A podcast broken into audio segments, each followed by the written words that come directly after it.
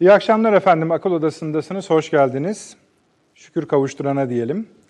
Hatta e, menümüzü söylemeden önce de bir Sayın Avni Özgür'e, sevgili Süleyman Hocam'a, sevgili Paşam'a, Fahri Erenel'e de hoş geldiniz diyorum. Özlediniz mi? Stüdyoyu. Stüdyo evet.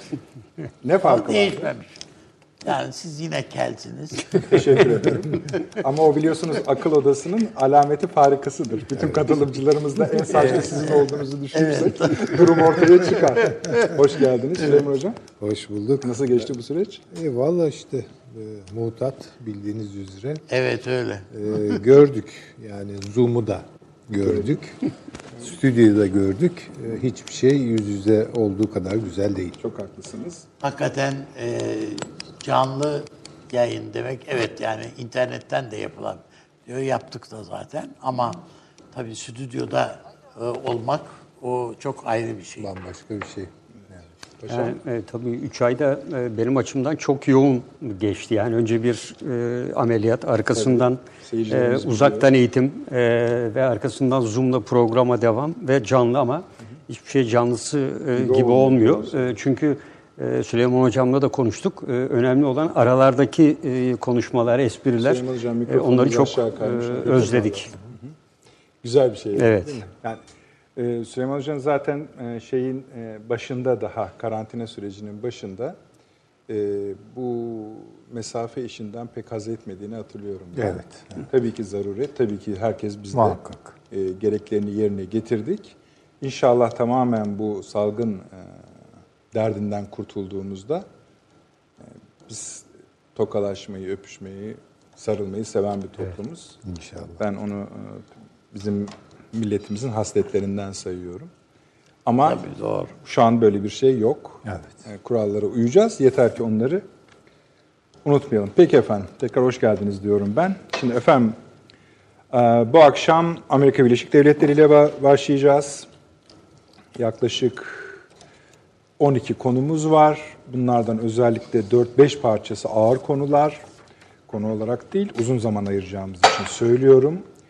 Amerika Birleşik Devletleri meselesinde şöyle bir tablo var efendim. Şimdi bu süreç içinde tabii hepimiz bu tür Amerika'yı, Amerika'da yaşananları mevzu eden programları vesaire seyrediyoruz ama e, nasıl yapsak onu, nasıl söylesek tam da bilemiyorum.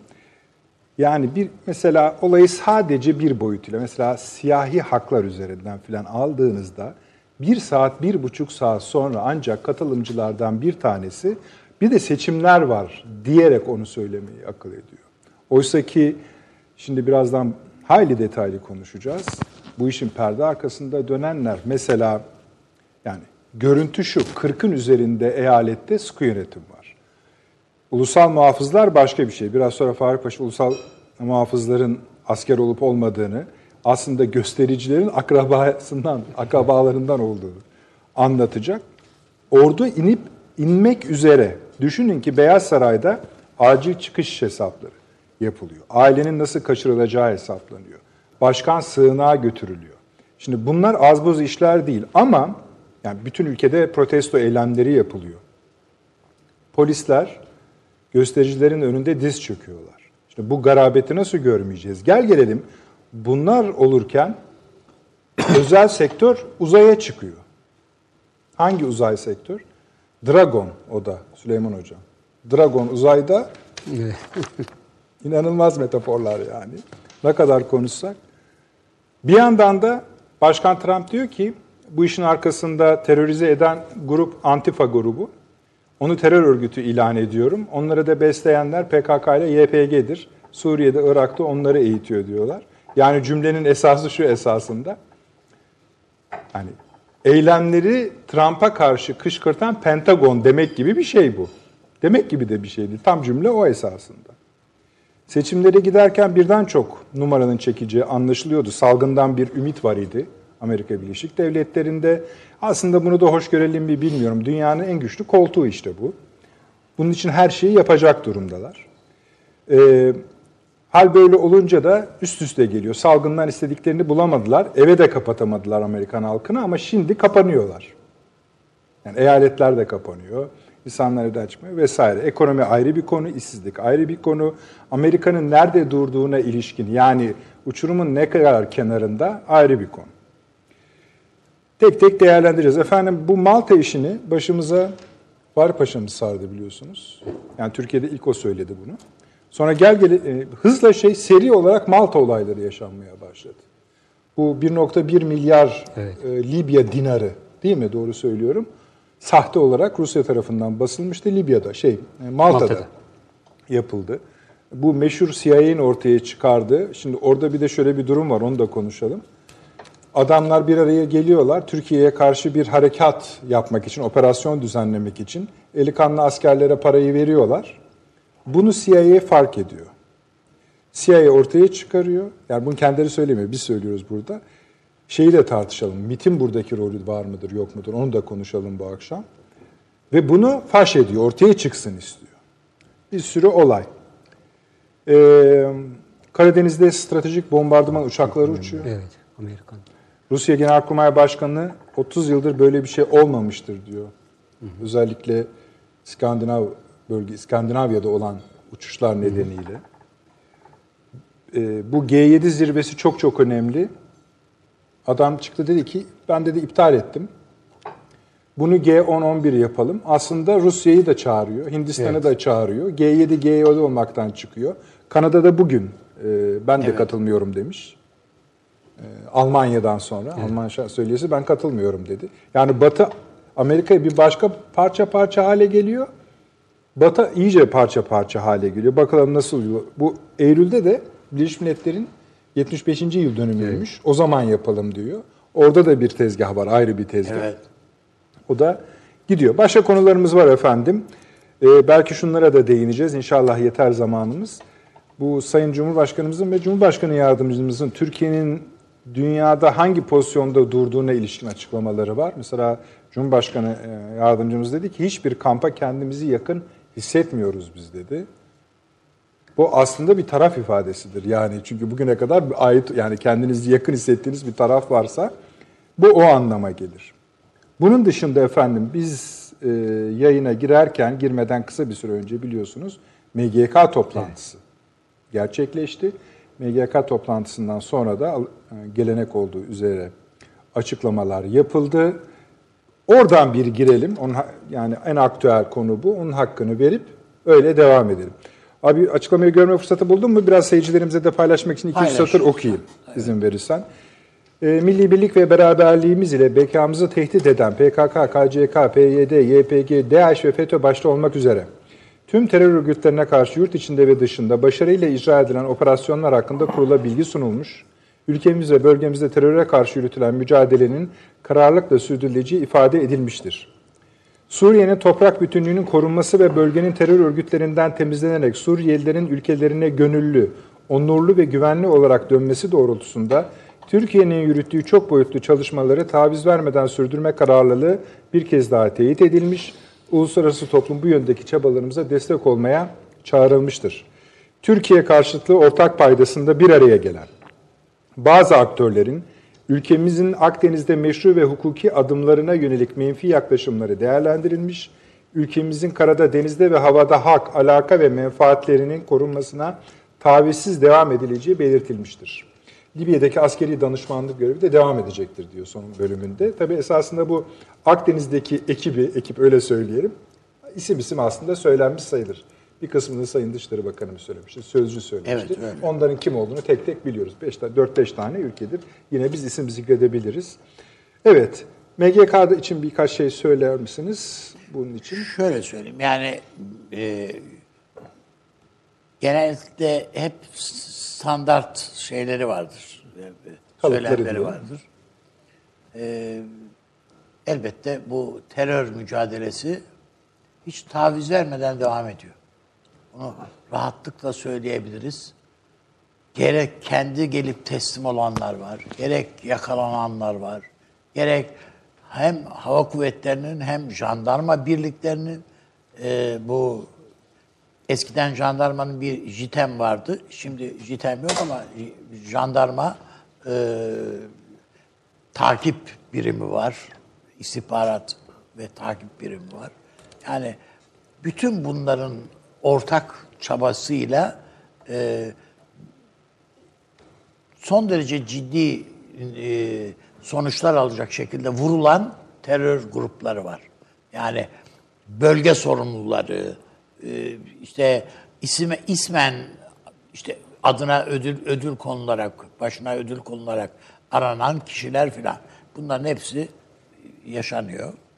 Ve Türkiye e, bu noktada artık kendi içindeki meseleyi halletmiş gibi gözüküyor. Büyük oranda Türkiye'nin içinde bir mesele kalmadı. Ee, dışarıdaki ise az önce söyledin. Yani artık mesela e, hani bilmem ne dershanesi gibi eskiden Suriye bu işi yapardı. E, Dünyanın neresindeki terör örgütü varsa Suriye ona arazi tahsis eder ve eğitir id- idi. Bir dönem Suriye yaptı, bunu bir, dö- bir dönemde Mos- Mossad yaptı. Yani bizdeki e, terör örgütleri bile kendisini Suriye'de e, Suriye topraklarında eğitim gördüğünü zannedenlerin bir kısmı da Mossad tarafından eğitildi. Yani e, şimdi belli ki Amerika'daki bu antifaşist e, dedikleri terör örgütü esasında bunlar. Yani işte yağmaları şu anda görüyoruz. Televizyonlarda izliyoruz. Bir yerden bir başka yere otobüslerle gidip o şehirlerde yani nerelerde e, kargaşa çıkarmak kararındaysalar Amerika'da genelde sessiz sedasız Beyaz Saray'ın bile karşısında e, işte protestolarını hiçbir e, şeye tepki görmeden, polis tepkisine falan da uğramadan yapar gelme alışkanlığı var. Yani siz bu kaldırımda protesto ediyorsunuz, karşı, karşıtlarınız da öbür kaldırımda. Birbirinize bağırıp çağırabiliyorsunuz ama kavga, gürültü nadiren şey oluyor. Ama bu iş e, bir e, siyahi bir kişinin polis marifetiyle öldürülmesi ki bu ilk defa oluyor değil Amerika'da. Biliyorsunuz 3 yaşında mı 5 yaşında mı ne Sadece bir o çocuğa eyalette bugüne kadar 58 kişi öldürmüş. e tamam yani 3 yaşında 5 yaşında bir çocuğa kelepçe taktı polis. Yani bunlar Amerika'da olmamış şeyler değil. Ama ilk defa iş yangın haline getirildi. Bunun arkasında yani bunun gerisinde de işte onu tartışırız zaten konuşuruz. Ben şöyle düşünüyorum. Amerika'da sadece Amerika'da mı? Hayır. Dünyanın pek çok yerinde. Çin'de, Avrupa'da hepsinde bu nükleer silahta bir kritik denge dediğimiz bir şey var. Bir noktaya kadar geliyorsunuz, onu yapabilirsiniz, bir problem yok. Ama o hani bardağa taşıran damla diyebileceğimiz bir şey. O kritik dengeye denk gel yakaladığınız anda, yakalandığınız anda artık taşıyor. Amerika'daki tablo böyle bir tablo. Neden nükleer silah gibi bir örnek bir tek verdin? bir tek bu konuda diye değil yani. Ha, anladım. Yani sadece silah meselesinde değil. Yani kaç programdır Süleyman Hocam anlatıyor bu dolar meselesi. Dünyada bunun bu yani rezerv paranın yüzde yetmişi dolar. Ve adam habire basıyor. Bastıkça başka bir şey ortaya çıkıyor ve bu oyunun bu oyunun mutlaka Trump'ın da bu oyuna katılmasını istiyorlardı. Adam katılmadı kardeşim yani. Katılmıyor. Ve nitekim bu ulusal muhafızların bu olaylar sırasında sahaya Trump tarafından sürülmesine Pentagon muhalif. Şey olmadığını, yani desteklemediklerini açıkladılar. Söylemek istediğim Amerika'da bir çözülme var. Bu çözülme önce zihinsel bir çözülmeydi. O haline geldi. Ge- ge- değildi. Yani ekonomik şeyler vardı, şu vardı. Ama şimdi gönülde de bir çözülme. En tehlikelisi bir toplumda bu. Yüreğinizde bir çözülme varsa O Şöyle bir- kendinizi şöyle o toplumun dışında tartışma görmeyi. yapılıyor abi. Şu. Evet. Şimdi mesela tamam siz çok güzel söylediniz. Bir çözülme görüyorum ben. Evet. Bir grupta diyor ki yani ne, veya şöyle yapalım ben sormuş olayım onu size. Neden seçimlere yönelik şey dönük e, zamanlarda bu tür gerilimlerin olmasını normal karşılamıyoruz da şimdi bir farklılık olduğunu söylüyoruz. E, Şimdiye kadarki seçimlerde de gerilimler olmadı değil, tartışmalar olur. Bu ama başka bir şey. İç savaş ya şu anda yaşanan. Yani bu öyle gerilim kelimesiyle tanımlanabilecek bir tablo yok önümüzde. Yani bir, hiç kimsenin kendini rahat hissetmeyeceği bir fotoğraf var. Amerika'da şu anda.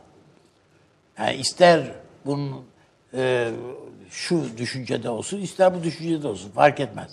Ama eğer iş Trump'ı yıkmaksa bunu yani e, alkışla karşılayan bir demokrat hareket var orada.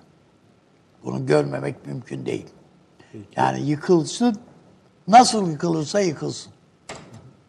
Çünkü adam her ne olursa olsun oy kaybetmekte yani hırpalan hırpalanıyor ama oy, oy o kadar hızlı oy kaybetmiyor yani.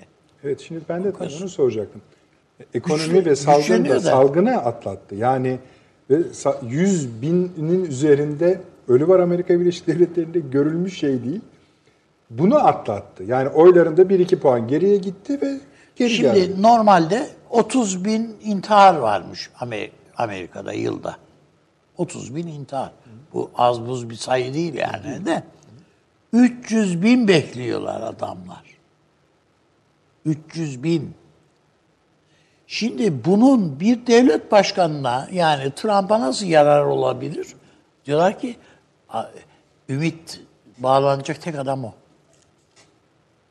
Bizim Türkçe'de bir tabirimiz var biliyorsunuz.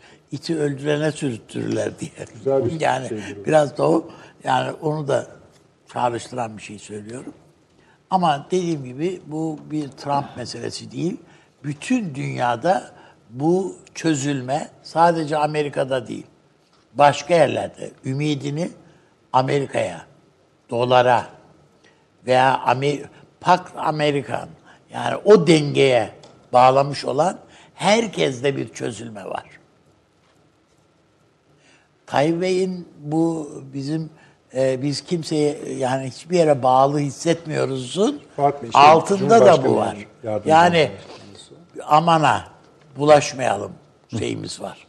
Ve Bu önemli. bunun dışında tutar. Bu e, savruluşun, bu tsunami'nin e, istikameti dışında kalabilirsek, tutabilirsek kendimizi biz bundan zaten şey çıkarız. Yani şöyle dediniz biraz önce. Ümitlerini ABD'ye bağlayanlar da palamarları çözmeye başlıyorlar yavaş yavaş. Ama Öyle mi? başka bağlayacakları yer de bulamadılar. bulamadılar. Yani hani bu olmasın Çin mi? Bu olmasın Rusya mı? Aslında bakmayın yani Rusya da Amerika'ya bağlamış vaziyetteydi. Bağlı ipleri. Tabii. Yani esas sıkıntı Hala da orada. orada ümit var. İşte bu Tabii. G7'de onu davet ediyor adam. İşte bütün bu konuşacağız. Yani onun için getiriyor, gidiyor ve e, o yüzden kritik bir nokta dönemeçte bütün dünya. Şimdi o sizin bahsettiğiniz alıntıyı hatırlatayım izleyicilerimize. Cumhurbaşkanı yardımcımız demişti ki Türkiye kendini herhangi bir kampa ait hissetmiyor demişti. Evet. Cumhurbaşkanımızın ifadesi de şuydu. Hala kendi sitesinde yani Cumhurbaşkanlığı resmi sitesinde bu ifade var. Hayatın her alanında Türkiye parlayan bir yıldız olarak öne çıkıyor. Daha önce 2. Dünya Savaşı ve Soğuk Savaş sonrası yapılan hataları tekrarlamayacak dedi Sayın Tamam. Önemli. Bu önemli. Yani evet yani bir yere demir atmanın e, şey faturasını Batı ödüyor. İngiltere ödedi. Yani ağır ödüyorlar bunlar. Almanya ödüyor. Konuşacağız abi. Yani- Yalnız ben son size şunu sorayım bu konu Evet. özelinde. Bu e, Trump'ın kaybetme ihtimalini görmeye başladınız mı? Yani ben çok görmüyorum şu anda. Az buz darbe yemiyor esasında. Yani Ya çok büyük darbe. de değil. Canım, yani sarayın kapısına bu- dayanmış Ya durumdalar. adamın önüne ne geldi ya? Köpekler saldırır, Çok- içeri Ya, girmeyin dedi ya. Kardeşim tamam doğrudur. Dram- Yani Az buz dram. adamın çocuk tacizinden tut da önüne ne varsa dök yani çöp tenekesi döküldü ya adamın tepesinden aşağıya. Ama buna rağmen rakamlara bakıyoruz. Yani işte bu kamuoyu araştırmalarını yap, yapanlara bakıyoruz. Evet hırpalanmışlıklar kadar gözüküyor ama o kadar e, şey ciddiye alınacak oranda bir kayıp gözükmüyor. Zaten kaybederse Süleyman Hoca'yı tek başına bırakacağız stüdyoda. O nasıl konuşuyorsa konuşur onu bilemem. Evet, biz öyle. Çünkü o siz felaket dediniz yani. O Nasıl? O, o ihtimale felaket dediğinizi siz biliyorsunuz. Amerika için Tabii tabii. Artık onu. Peki. Buyurun Süleyman Hocam. Keşke sadece sadece Amerika için felaket olsun. Tabii tabii. Bütün dünya için bir Garip, sıkıntı. garip bir şey olacak. Ve o manevreyi de yapamaz dünya bu saatten Evet. sonra. Yani en büyük gemi çünkü. Buyurun. Estağfurullah. Amerika'yı soruyorsun. Tabii tabii.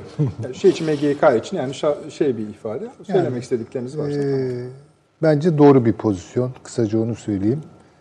Ee, ifadeler de çok düşündürücü. Bence de doğru seçilmiş. Yani Türkiye e, İkinci Dünya Savaşı sonrasının Türkiye'si değil bir kere. Yani bir taraftan Rusya sıkıştırıyor, ne yapacağını bilemiyor. Yani işte Batı'ya acaba e, kendime entegre edebilir miyim? Batı'dan önce yüz bulamıyor, sonra nelerden sonra filan işte trene atlayıp oh diyen bir Türkiye. E çünkü zayıf bir Türkiye. Çünkü güçsüz bir Türkiye. Ama şimdi öyle bir Türkiye yok. İki, Türkiye'nin o dönemki jeopolitik e, değeriyle bugünkü jeopolitik değeri arasında da fark var. Yani katlamalı bir şekilde daha fazla kıymete binmiş bir jeopolitik bu. Ve ekonomik açılımları falan da çok galerili, çok katmanlı. Bunu söyleyebiliriz. Yani Türkiye'de karar alıcılar bunun farkına vardılar. Yani dünyaya şunu diyor Türkiye bu ifade üzerinden. Yani beni öyle satın alamazsınız. Yani, kurulacaksa yeni bir dünya otururum masaya. Ve Evet. Türkiye'nin âli menfaatleri neyi icap ettiriyorsa onun içinde yer alabilirim. Herhangi bir ön yargım yok. Halbuki Yani milli güven do- düşman değilim o ayrı bir şey. değil çünkü mesela Çin kazandı diyelim. Evet. İşte İpek yolunun e, imkanları e, kaybetti. Yeni lojistik imkanlar, e, KOBİ e, dış satımı ile ilgili yeni imkanlar, bir sürü fırsatlar doğuyor. Yani bunlar böyle bir sabiteler şeklinde çıkmıyor karşımıza. Hocam bir de En Birinci bu. Dünya Savaşı'nda, İkinci Dünya Savaşı'nda tepemizde asılı duran bir şey vardı. Ee, petrol. Tabii, tabii. Petrol Şimdi, kavgası tabii vardı. esas Şu anda öyle bir çöküş yaşanıyor Tabii, ki tabii, petrolde tabii, tabii. o ortadan kalktı yani şu kalktı ama o konuda da Türkiye'nin elinde işte Eli bu mavi vatan gibi bir kart var. Evet. Yani yarın e, Libya daha stabil hale gelirse anlaşmalar hazır yani. TPAO hemen orada petrol Evet. çıkaracak yani. Onun şakası yok. Yani Kaddafi döneminde yapılmış anlaşmalar realize olacak yani filan. Daha da geliştirilecek. Yani dolayısıyla bence doğru e, ve e, rasyonel bir açıklama. E, bu şekilde de gitmesi iyi olur. Çünkü eski MGK kararlarında Türkiye'nin Batı'nın ayrılmaz bir parçası olduğu falan bir takım vurgular vardı. Şimdi öyle bir şey yok. Kendimizi herhangi bir kampa ait hissetmiyoruz. Bu evet. çok mühim bir şey. Yani şey bir ifade, sakin bir ifade ama a- çok güçlü. içi içi dolu bir ifade. Amerika'ya gelince yani bu tabii çok su kaldırıyor ama neresinden e, Yani başlasak? Her tarafından tutmaya çalışalım. E, tamam o zaman ben gir, girizgahımı Lütfen. yapayım. Şimdi efendim 19. asırda Gustave Le Bon diye bir adam bir kitap yazıyor. Bu kitlelerin psikolojisi üzerine bizim Abdullah Cevdet Evet, filan da ondan çok Evet. e, beslenmiştir, etkilenmiştir malum haliniz. Ee, bir literatür var. Yani Gustave Le Bon hani bize de intikal ettiği için özellikle altını çiziyorum ama mesela Ortega y Gasset diye de bir adam vardır. Yani bunun da bu kitleler üzerine yazdığı çok önemli ve çok doğru tespitler vardır. Hadi illa buralardan örnek vermiyorum. Mesela Frankfurt Okulu'nun kitle ideolojisi eleştirileri falan vardır ki Marksist bir damardan geliyorlar. Yani bir külliyat var. Bu külliyat biraz da lanetlenmiş bir külliyattır. Çünkü kolaylıkla İkinci Dünya Savaşı'nın işte o nazizmine veya faşizmine kaynak teşkil etmesi sebebiyle e, tehlikeli bulunur. Entelektüel çevrelerde de tehlikeli bulunur. Pek bulaşmak istemez insanlar oralara. Ama ya bulaşanlara da zaten hemen yaftayı koyarlar yani. Frankfurt okulu Ortodoks Marksistlere göre faşist bir okuldur. Yani şimdi buyurun. Yani neyse. Şimdi tabii bazı doğruları söylemek, e, o doğrularda ısrar etmek e, bedel ödetiyor insanlara. E, fakat şimdi şu dünyada işte yok Wall Street'i işgal edelim, işte Dünya Sosyal Forumu, patlamalar, Ferguson olayları, sarı gömlekliler, kırmızı donlular, bilmem neler filan böyle bir bir şeyin içine girdik. Her cümerç var ya. Ha var. Tabii. Yani 19. asırda nümayiş dünyası, gösteri dünyasının bir disiplini vardı her şeye rağmen. Mesela siyah gömlekliler yürüyünce ne söyleyecekleri İtalya'da ne e, hangi sloganları attı, hangi disiplinle yürüyecekleri belliydi. Bir diyelim ki sendikal bir gösteri oldu veya Komünist Partisi bir şey örgütledi. Fevkalade disiplinli oldu. Nümayiş müttesebatı diye bir şey Ha, vardır. bir, bir, bir şey vardı yani. Ha, onları da dejenere etmek ancak dışarıdan. Nurettin Topçu'nun isyan ahlakı diye bir şeyi var. Ha, yani bir, bir, bir disiplini vardı en azından bunların. Şimdi böyle bir şey yok. Yani mesela bir yerde bir nümayiş olduğu zaman o nümayişin neyi talep ettiği konusunda bir fikir sahibi olamıyorsunuz. Yani mesela işçiler ücret artışı mı istiyorlar? Yoksa diyelim ki bir milli bir mesele mi var? Süleyman Hocam sadece o değil. İstediklerini verdiğiniz zaman da durmuyor. işte Çoğun Onu demek istedim. Çünkü Verdi çok- adamlar çok iyi durmadılar. bir- yani çünkü daha amorf, Evet. daha heterojen ve daha duygulanımsal bir dünya. Yani Biz ideolojik mi- bir mi- şey yok. mikro ölçekte biz bunu gezi olaylarında gördük. Gördük yani. tabii. Yani herkesin bir talebi vardı orada. Evet. Herkesin bir ortak bulduğu bir rahatsızlığı da vardı ama adını koymak, üzerine konuşmak dediğiniz zaman çok fazla bir şey çıkmıyordu küfürden başka yani. Yani. Şimdi bu dünyanın her yerinde böyle bir kere bunu kabul edelim ve bence e, her şeyi mallaştırma kabiliyetini e, haiz olan kapitalizm kendisine karşı da gelse, kendisine de yönelse bir takım sosyal reaksiyonların mühendisliğini nasıl yapabileceğini öğrendi. Bunu görelim. Ve bunu endüstrilerinde kurdular. Çünkü hassasiyetleri iyi okuyorlar ve iyi yönlendiriyorlar. Kapitalizm, tekrarlayalım bunu. Sosyal sosyal olaylarda mühendisliğin nasıl yapılabileceğini Yapılacağını gördü, öğrendiler. Burası yetmez. Tabii, tabii. Endüstrisini kurdu. Endüstrisini de kurdu. Bunun okulunu da kurdular Okulunu da hocam. kurdular, endüstrilerini. Cibuti'de bunun okulunu da Tabii kurdular işte yani. Sırbistan'da da var, Evet, her yerde evet. var bu vakıflar aracılığıyla. Evet, öyle. Falan. Bunları gayet güzel örgütleyip istedikleri yerde istedikleri mekanik e, bir şey ne diyelim ona uyarıcılar üzerinden harekete geçirebiliyorlar. Şimdi tabii Amerika'da da bu olduysa eğer bir kere buraya oturtulması lazım. Bir, E, kitle oldu. ruhu. Olmadı mı? E, o yani evet tabii ki. Kitle ruhunun işte o klasik literatürde anlattığı bir denetimsizliği meselesi var. Bir kontrolden çıkma meselesi var. Yıkıcı etkileri üzerine söylenmiş şeyler var. Ama şimdi bu çok daha kolay sevk ve idare edilebilir bir halde ve yani hiçbir şekilde önderi yok. Yani şimdi varsa bile çok plastik önderler falan çıkıyor. Geçici iki gün sonra adını unutuyorsunuz.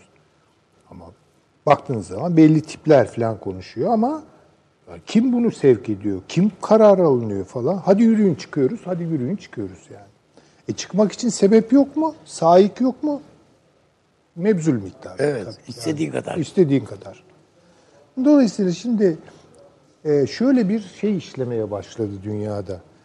Ya Bir, bir olay oluyor mesela hakikaten adaletsiz bir şey, korkunç bir şey, kabul edilemez, insanlık vicdanına e, ne diyelim bir rahatsızlık veriyor falan ve buna tepki olarak çıkıyor. Bir süre sonra bambaşka bir şeye dönüşüyor.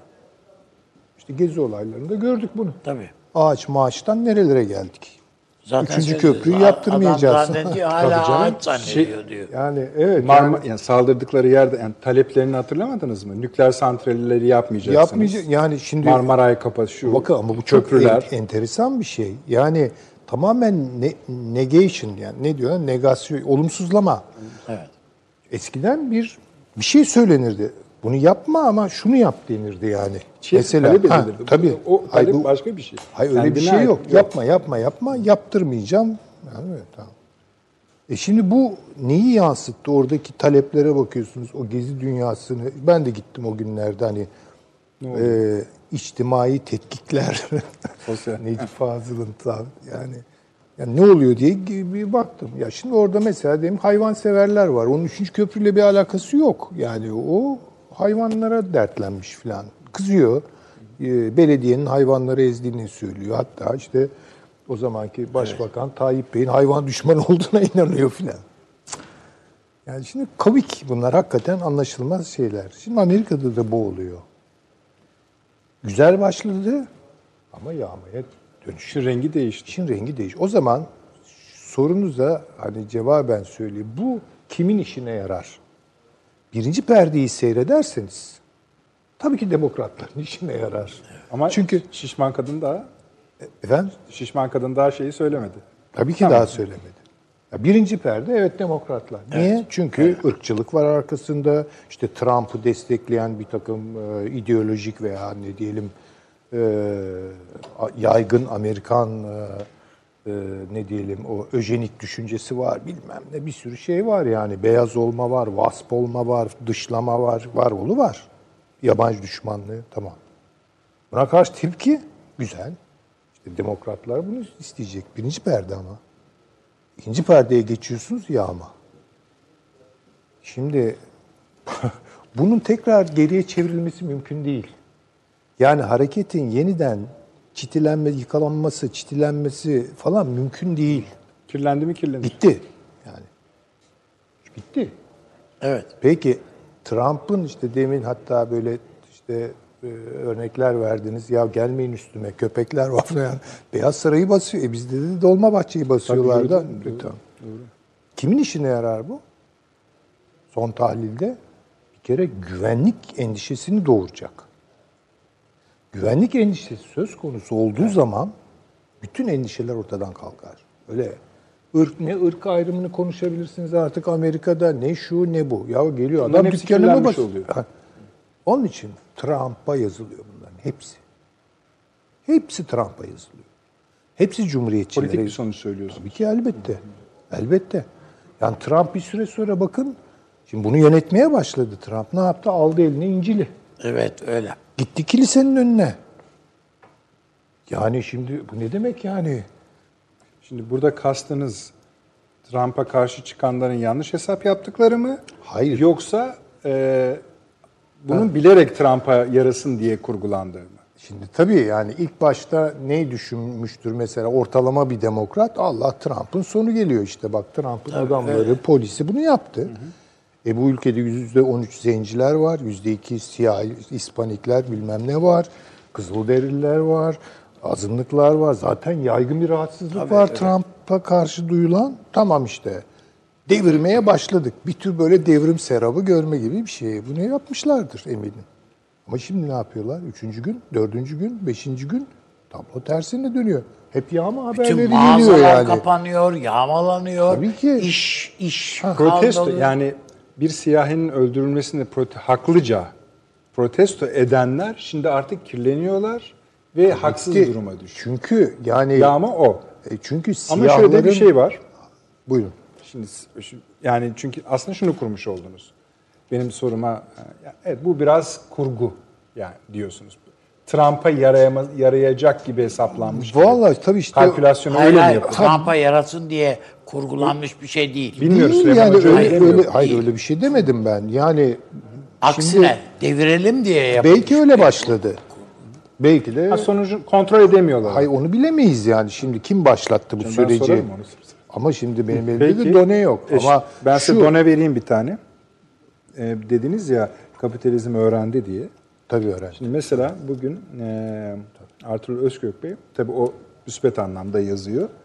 Yani yazdığını destekleyerek söylüyor zihnen. E, o platformlar hakkında. Diyor ki, Amerika Birleşik Devletleri'nde olaylar büyürken önemli bir gelişme oldu. 182 milyon abonesiyle dünyanın en büyük stre- streaming platformu olan Netflix şu açıklamayı yaptı.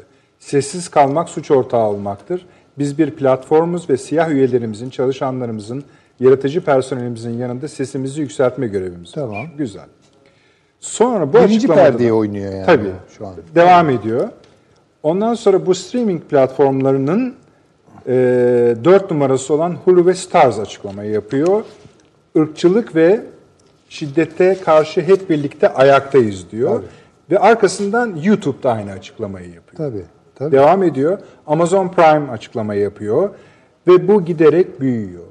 Şimdi bu sizin dediğiniz bu öğrenme meselesinin ve endüstrileşme tabii, tabii. meselesinin Tabii. tezahürlerinden birisi. Tabii. Demokrasiyle çok ilgisi yok bu işin. Hayır hayır. Yani Demokrasi arayışıyla diyelim. Ya sen hayır, hayır, onunla ilgisi yok. ayaklanabilirsin ama ipleri nihayetinde o kapitalist ağlar ele alırlar. efendim şunu şunu Yani iyi bakın. Gider teslim olursun. Tabii ben söylüyorum bunu. Yani Marx'ın en kaba, katıksız anti-Marx tarafından da çok iyi okunması lazım. Yani iyi bir anti-Marksist olmak istiyorsa insanın Çok Marx okuması lazım. Çünkü Marx şunu söylüyor. Ya kapitalizm öyle bir şeydir ki her şeyi commodity haline, mal haline getirir. Her Evet. şeyi. Yani sen isyan ettiğini zannedebilirsin Zannediyorum. Yani. A- ale, yani bir şey alet midir, gaye midir, amaç mıdır, araç mıdır? Artık bunların farkına varamazsınız. Bu mallaşmanın tipik göstergesidir yani. Her şey de böyledir. Mesela barınma ihtiyacımız öyle mallaşmıştır ki artık bizim için bir araç değildir bir ev sahibi olmak, bir amaçtır. Şimdi bunun gibi amaçlar ve araçlar Bu Amerika'yı daha çok konuşacağız. Bu akşam da çok konuşacağız. Daha birçok par- yani daha Hadi şunu e, söylemeye çalışıyorum. Hani sorunuz eğer oysa çok konuştum çünkü biliyorum da. Yok, yok, daha Çünkü. Çok daha konuşabilirim. biliyorum. E, uzatmayacağım ama bu gidişatı önce insanlar hani ne oluyor Amerika'da? Amerika nereye gidiyor? Amerika establishment'ın çok daha radikal bir biçimde el koyabileceği bir noktaya gidiyor. Hakim olacağı sıkı yönetim. Askeri idare hatta. Belki de askeri darbe. Hocam, yani Bilemem. hocam a- adamlar federasyon dediğinin ne halt bir şey Tabii ki, olduğunu, tabii ki. bela Amerika'yı- olduğunu gördüler şimdi. Amerika'yı böldürtmeyeceğiz. Amerika'yı parça, Amerika'yı yeniden güvenlikler. Ulusal muhafızlar falan bir önlem değil bu aşamada. Hayır, bu bakın polisler durdurun. falan Ama yeteri zaten kadar yürürlükte olan isyan, ka- İsyan ayaklanma ve- kanunu. Bakın İsyan polisler de kanunu. çok fazla daha müdahil olmuyorlar yani.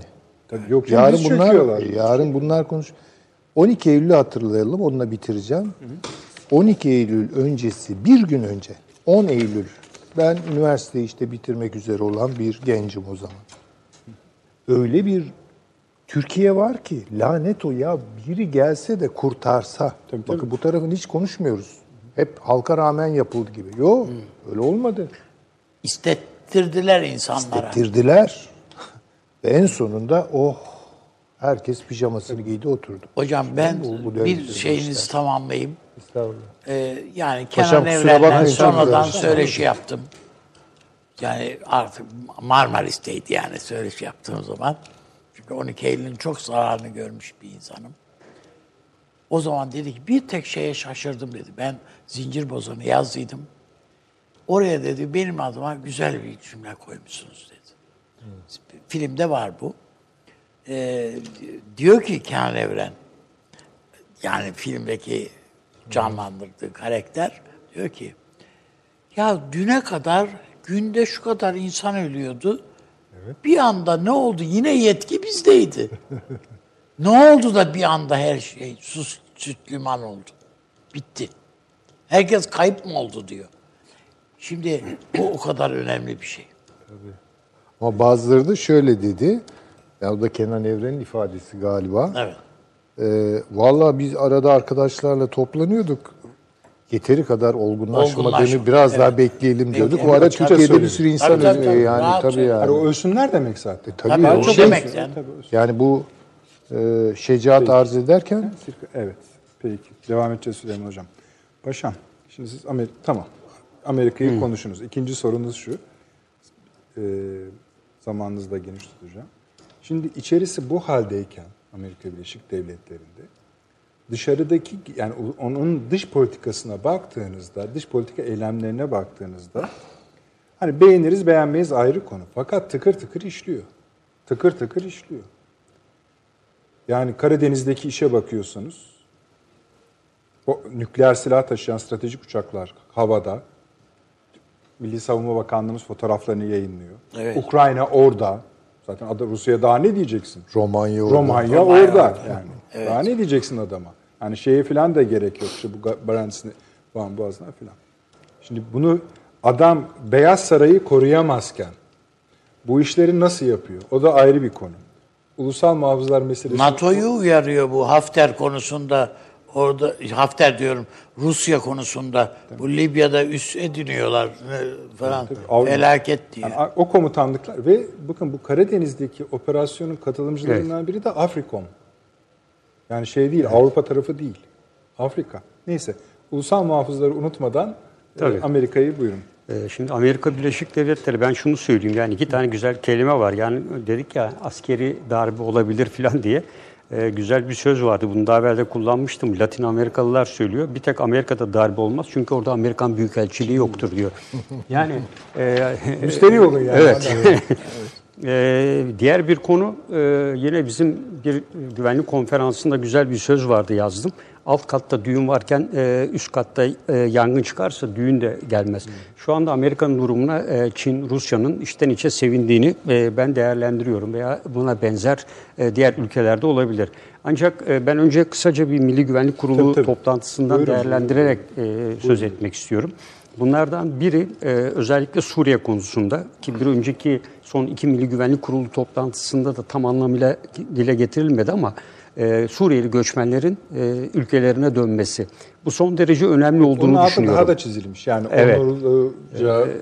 Çünkü e, Suriye'de e, yavaş yavaş e, Amerika-Rusya ilişkilerinden olayın siyasi boyuta taşınmaya başlandığı artık görülmeye başlandı. E, ve e, Rusya ilk kez e, rejim yönetimine siyasi işlerden sorumlu bir personel atadı.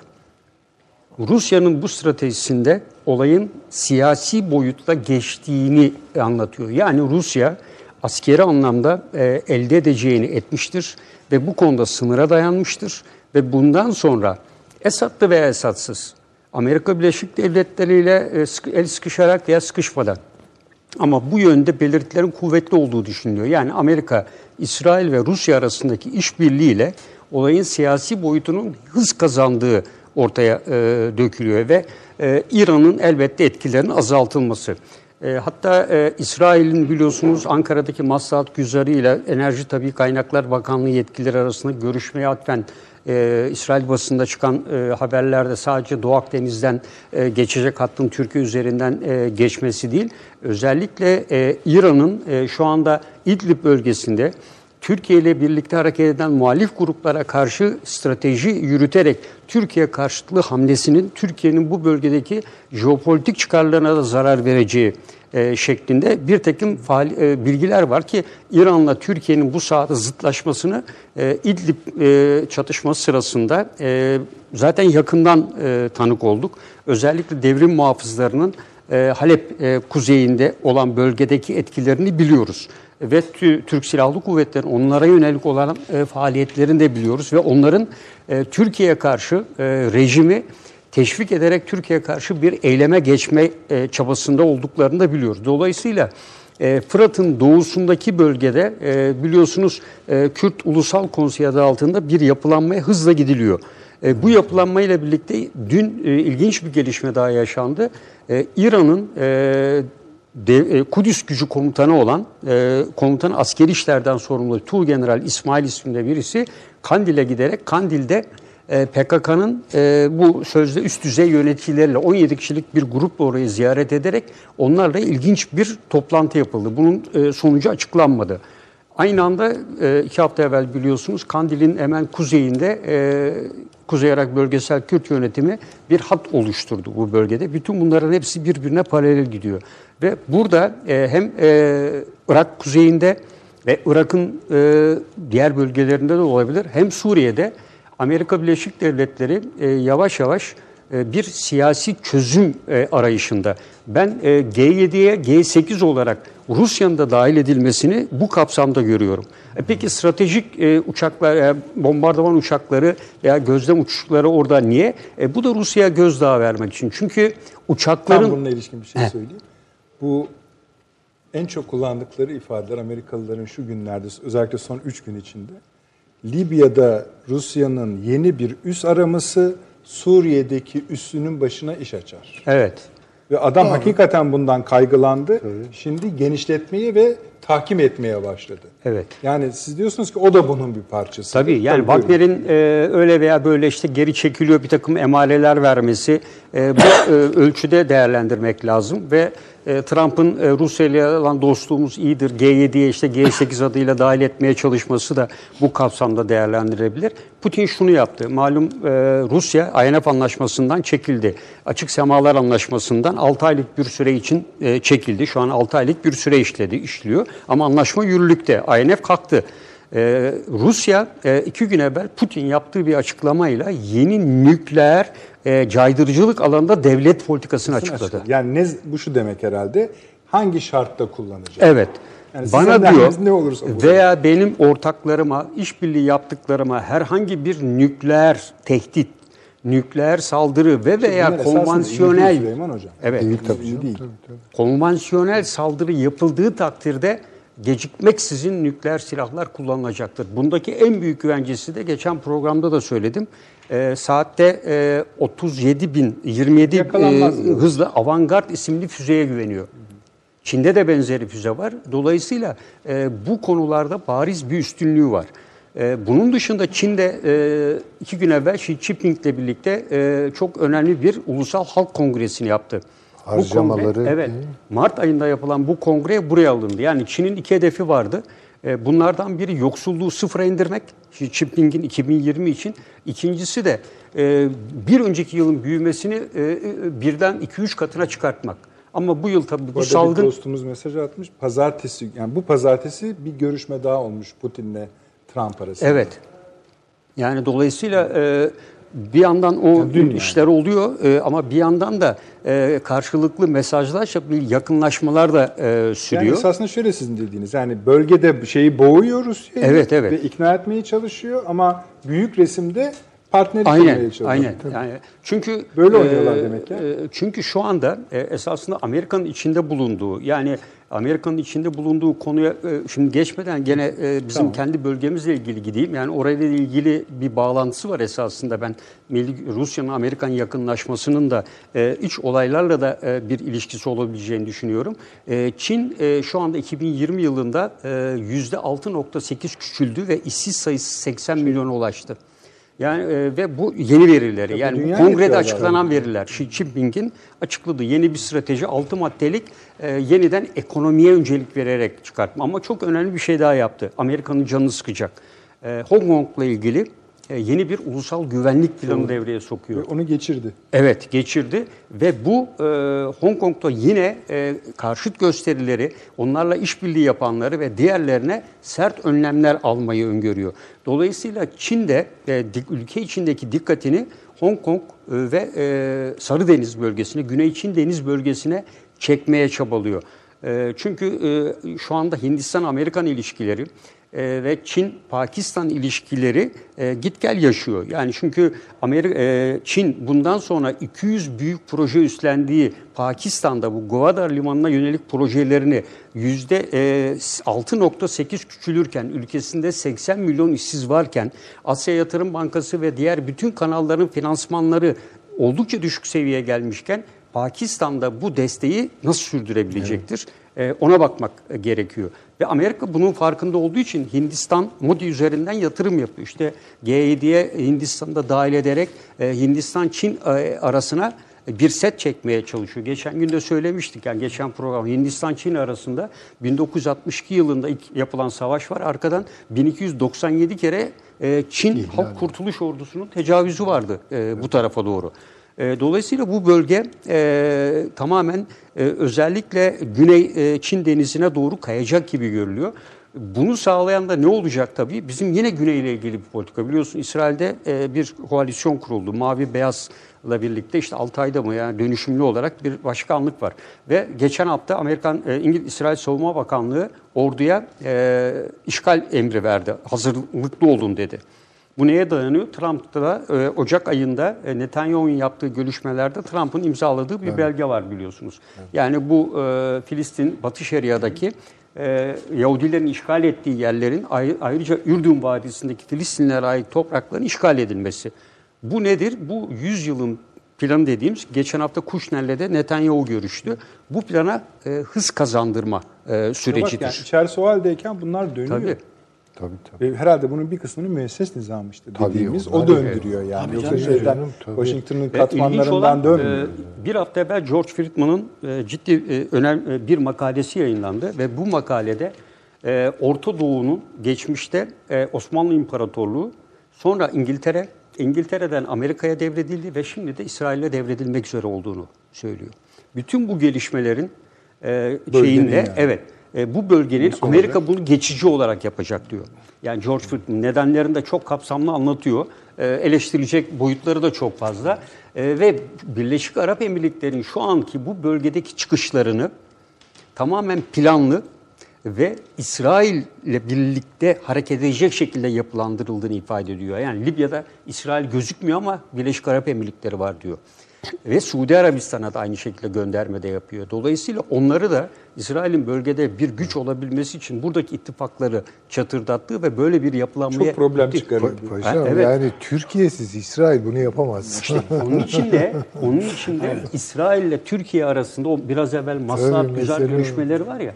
Bu görüşme ayakları Türkiye'siz bu işin olmayacağını diyor. Bildiği için o görüşmeler başlatıldı diyor. Yani bu olay sadece doğalgazın Türkiye üzerinden geçmesi değil. Esas bu bölgenin yeniden yapılanmasında Tabii, tabii. İsrail'in Türkiye'siz İmkansız asla şey. adım atamayacağını bildiğinden İşte bu Tabii. aslında bu İsrail'in şu- çıkarı- soru da şu. Çok özür dilerim.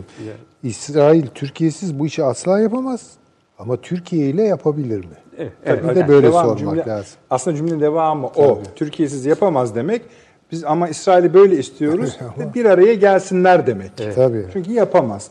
O büyük resimle ilgili şunu da söyleyelim. Aslında çok izah edici bir tablo. Bu davet edilen ülkeler şunlardı ekstradan. Trump dedi ki bu dört ülkeyi de çağıralım G7 zirvesine. Rusya, Hindistan, Güney Kore, Avustralya. Bunlara baktığınız zaman nereye kur- e, çember kurulmak istediği belli. Ama aynı zamanda mazeret olarak şunu söyledi.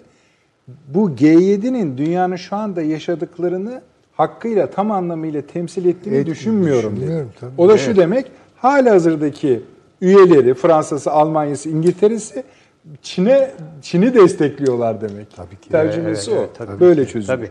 Buyurun Ee. Libya konusunda da tabii e, bizim Milli Güvenlik Kurulu bildirisinde Libya konusunda askeri danışmanlık hizmetinin devam edeceği demek savunma sanayi işbirliği ve askeri eğitim işbirliği anlaşmalarının aynen yürürlükte olduğunu ifade ediyor. Ve buradaki gelişme de Birleşmiş Milletler e, ateşkes konusunda görüşmelere başlanacağını açıkladı e, biliyorsunuz. E, bugün itibariyle böyle bir açıklama yapıldı.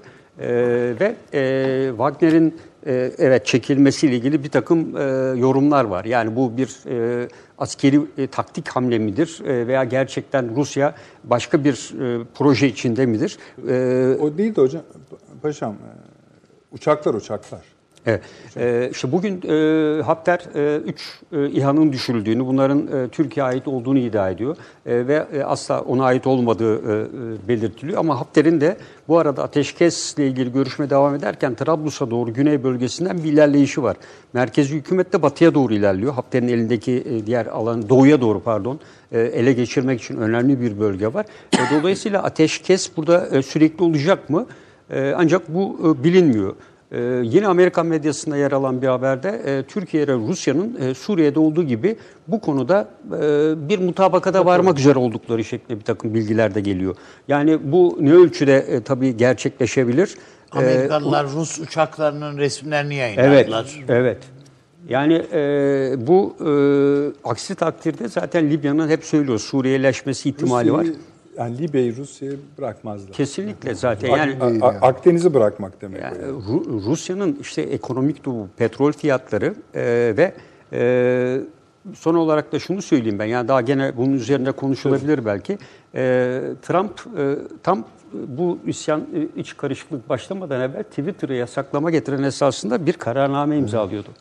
E, e, ve bunu meclise Twitter'ın, sevk Twitter'ın yaptığı da az buz Evet, evet. Yani e, ve dolayısıyla yani YouTube'un vesairenin ve diğerlerinin de ona destek olarak Netflix'in yaptıklarının esasında onun başına gelen bizim başımıza da e, gelecek gelmesin. Biz de bunun yanında yer alırım e, şeklinde düşünmek lazım.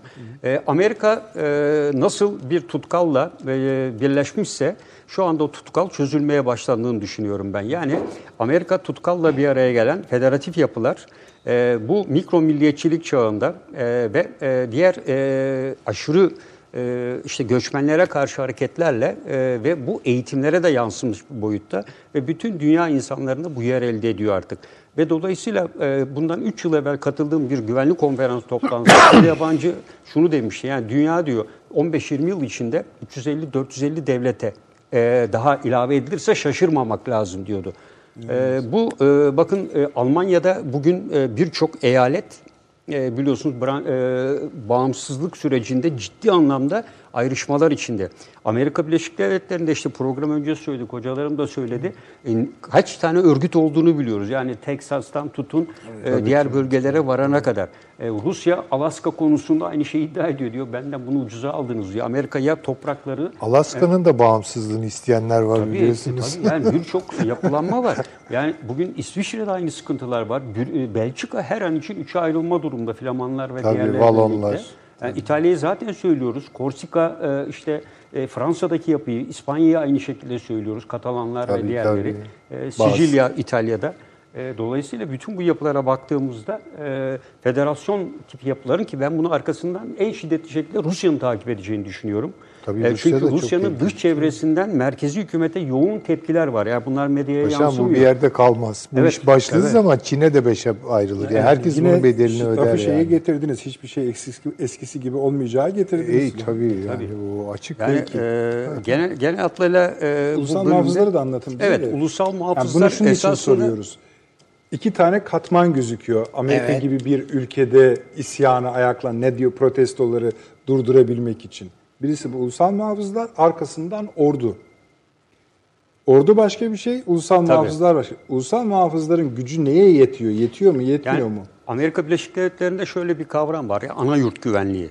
Yani e, ana yurt güvenliğini sağlamaktan sorumlu makamlar var. Yani burada askerin en son devreye girmesi öngörülüyor. E, esasında e, ben e, Amerika Birleşik Devletleri'nde e, barış için, ortaklık eğitimi için NATO kapsamında gittiğimde Louisiana'da bulundum ve New Orleans'ta da tesadüf olarak bize e, burada iki gün süreyle bir eğitim verildi. Yani e, National Guard dedikleri ulusal, ulusal muhafızların nasıl eğitim yaptıkları, nasıl bir araya geldikleri ve bunların eğitimlerini de izleme fırsatlarını bulmuştuk. E, bunlar 1600'lü yıllarda kurulan bir yapı Amerika'da. Yani 1636 olarak da ifade ediyorlardı. Tekrar e, notuma baktım. Yani e, onunla ilgili e, hala Biraz yazı- abartı ama o galiba değil Tabii, mi? tabii. Yani Tabii. o- Yani e, bu e, esasında iki temel görev var. Yani bir iç güvenlik, toplumsal olaylar. İkincisi de afet. Bunlar bildiğimiz asker mi? E, Bunlar kıyafet değil. Para- Yani para şöyle militer. Kıyafetleri az. yüzde 25-30'u tam zamanlı. E, bunlar askeri eğitim. Seferberlik. Aynen aynen. emri. seferberlik yani bir Çıkmış gibi. ana kadro var. Evet. Yüzde 25-30'larda e, bunlar geldiğinde eğitimini yapan lider kadroyu, eğitim kadrosunu oluşturuyor. Diğerleri belli zamanlarda geliyorlar. Yarı zamanlı çalışan gibi düşünelim. Kıyafetlerini giyiyorlar. Hepsinin kıyafetleri hazır. Silah, tesisat, malzeme, eğitimi yapıyor. Birkaç saat tekrar işine gidiyor. Yani bunlar e, dediğim gibi yani şu an isyana katılanların siz demiştiniz ya kardeşi, e, arkadaşı belki de onların karşısına onlar çıkıyor şu anda. Yani e, çok profesyonel olmayan bir ekip ve bir standardı yok. Yani Tabii gittiğim eğer zaman Trump'ın dediği gibi ordu devreye girerse onun sonucunun tabii, ne olacağını tabii. yani Oo. Trump'a mı yarar, başkasına mı yarar? Piyadeler Onu- falan. Evet. Oo. O başka. Şimdi yalnız Ordu şöyle bir şey var yani. herhalde değil mi paşam?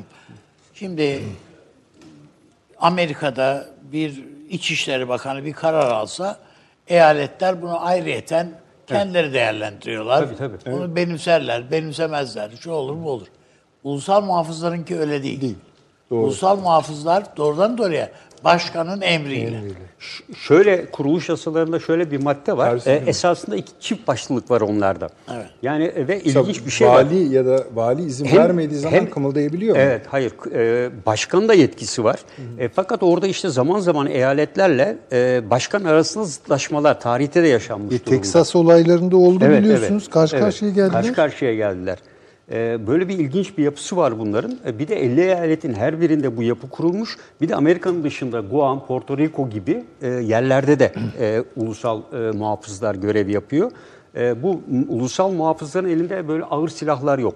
Yani bir havan gibi vesaire gibi Şöyle çok bağlayalım teknik. müsaade ederseniz. Avni Bey de Süleyman Hocam da siz de aynı ifadeyi Evet. kullanarak Amerika Birleşik Devletleri'nde bir çözülme görülüyor.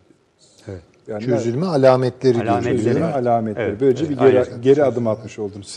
Ya hayır yani şimdi tabii kesin Tabii Amerika hiçbirimiz parçalanacak. Tabii tabii. Yani Ama şunu söylüyorsunuz. Ama bu şu ana kadarki en yüksek En- derece. tabii, tabii. Yani bize bu Tabii. işareti veren. Tabii. Yani Amerika Birleşik Devletleri'nden birleşik Ama kelimesinin paşam söyledi gibi. yani aynı akıbet bakın Rusya'yı da Rusya'nın da koltuğunun altında aynı bomba var. Almanya'nın da var, Fransa hepsinin var. Fay çalışıyor.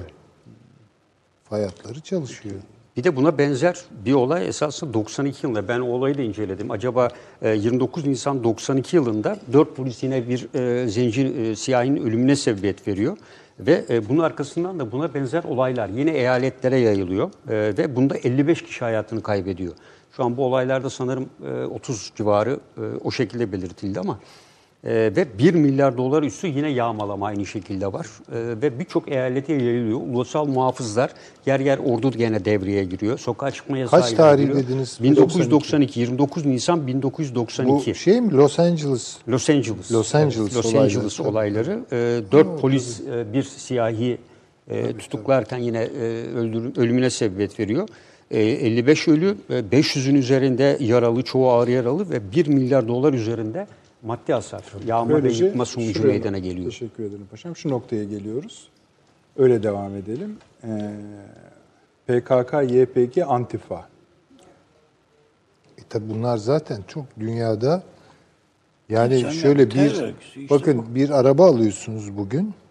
Bir parçası Pakistan'da yapılmış. Evet. bir parçası bilmem Ekvator'da yapılmış olabilir. Yani uyduruyorum tabii de. Yani bir parçası bilmem belki Türkiye'de falan. Bunlar sonra bir araya getiriliyor Hocam, falan. Avni Bey'e de soracağım. Soruyorum aynı zamanda. PKK, YPG'nin Antifa ile bir ilgisi varsa bu herhalde Amerika'daki bir yapıdan bağımsız olamaz. Olmamasına imkan ihtimali yok. O halde o yapı her neyse ismini koyarız biraz sonra korkacak değiliz. O yapı aynı zamanda bu protestoların da bir parçası demek.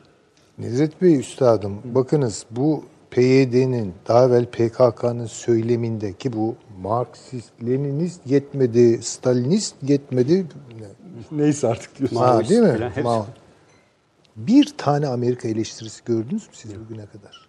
Tek bir Amerika, Amerikan emperyalizmi dünyayı Evet. sömürüyor.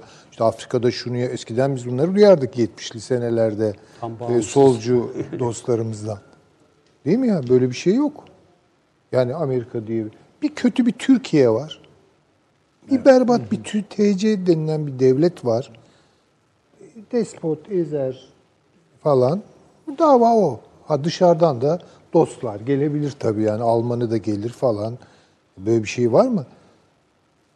Ee, emperyalizm, anti-emperyalizm e, bugün e, sol düşüncede diskalifiye edilmiş bir fikirdir. Yok sayılan bir fikirdir. Tabii gene şeye bakmak lazım. Yani kim ne diyor ya bakmak lazım ama bu özellikle yeni temayüllerde mevzu bahis değildir bu yani. Şöyle bir şey var. Bakın ben yani bir örneği oradan getireyim. Türkiye'nin önemli bir iş adamı ile bir tarihte bir sohbet etme fırsatı doğdu. Ve o zaman son derece muhalif bir tavrım var benim kendisine karşı. Ön yargım da var yani açıkçası. Ee, dedim ki yani Türkiye'nin bütün solcuları yani sen büyük bir kapitalistsiniz. Evet. Türkiye'nin bütün solcuları sizde çalışıyor. Yani bizim medya ne kadar, bizim yani. ne, bizim ne hayır medya patronu değil canım. Yani büyük bir iş adamı diyorum. Peki. Efendim.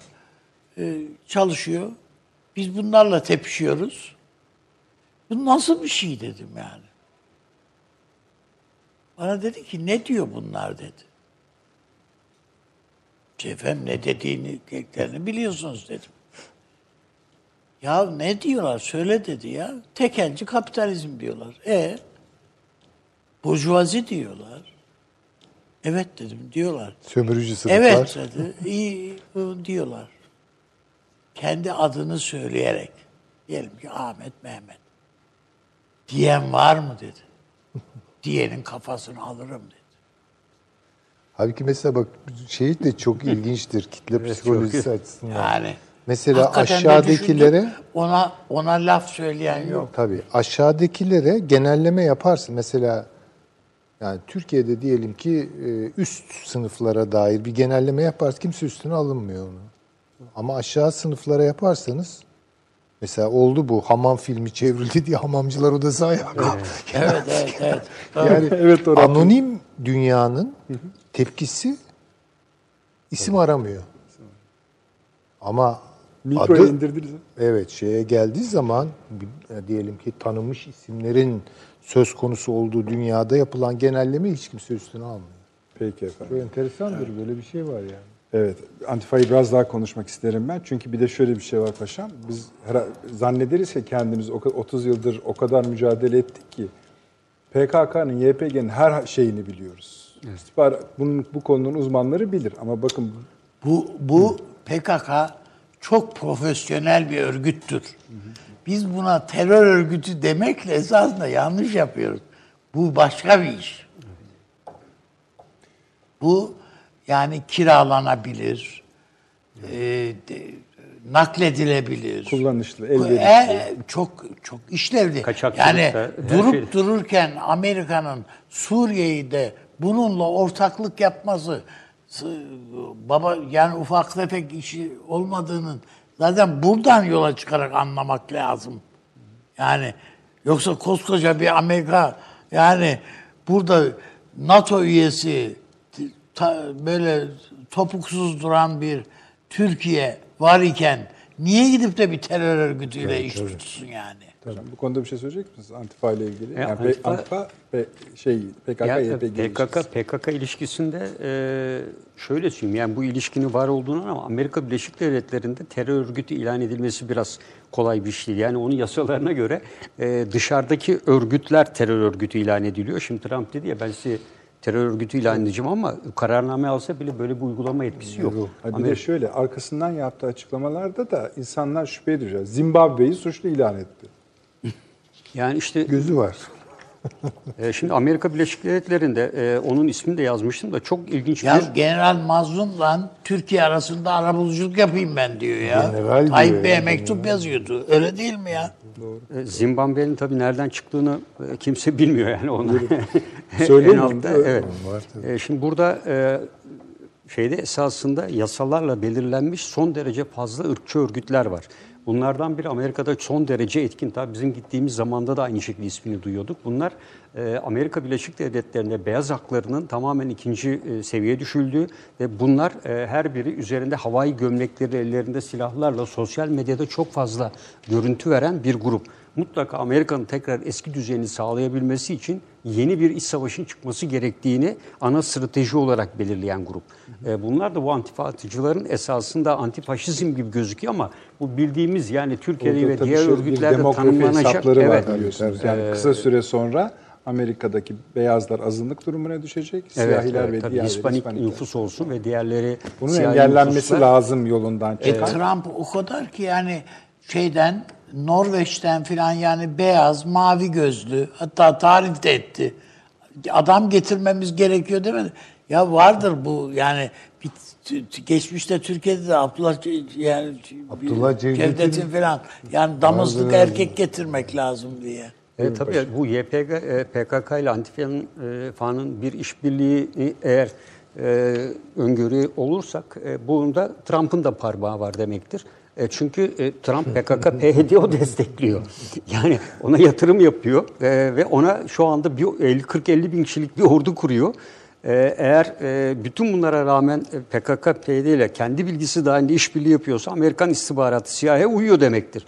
Yani Trump'ın da e, senatodan, kongreden aldığı paralar da boşa gidiyor. Yani toplam dünyada 2019'da 738 milyar dolar harcama yapmış Amerika ki dünya harcamalarının %38'ini oluşturuyor. E, bunlar nereye gidiyor? O yüzden eğer e, Trump'ın projesi değilse e, Antifa dediğimiz yapılanma ki bunun da ben FETÖ gibi e, belki de CIA'nin e, kullan, kullanacağı, kullandığı ve bu faaliyetlerde aktif olarak kullandığı bir yapı Ve olarak Çok az şüphe bu ediyorum kadar- bundan. Bu kadar pisliği biz artık o kadar normalmiş gibi karşılayıp yani düşünün dünyayı ne hale getirdik. ya. Şimdi bu Amerika'da 10 kişilik bir terör örgütü ile bir iş tutabilirsiniz belki 10, 10 kişilik, 5 kişilik falan. Ama bu antifaşist yapı yüzlerce insan. Bunlar şehirlere otomatik olarak otobüslerle nakli oluyorlar, organize oluyorlar, eylemler birbirinden haberdar. Yani bunun ben onun için bu mikro ölçe yani e, gezi diye şey yapmıştım. Şöyle bir takım talimatlar var efendim. Diyor ki marşlar besteleyin.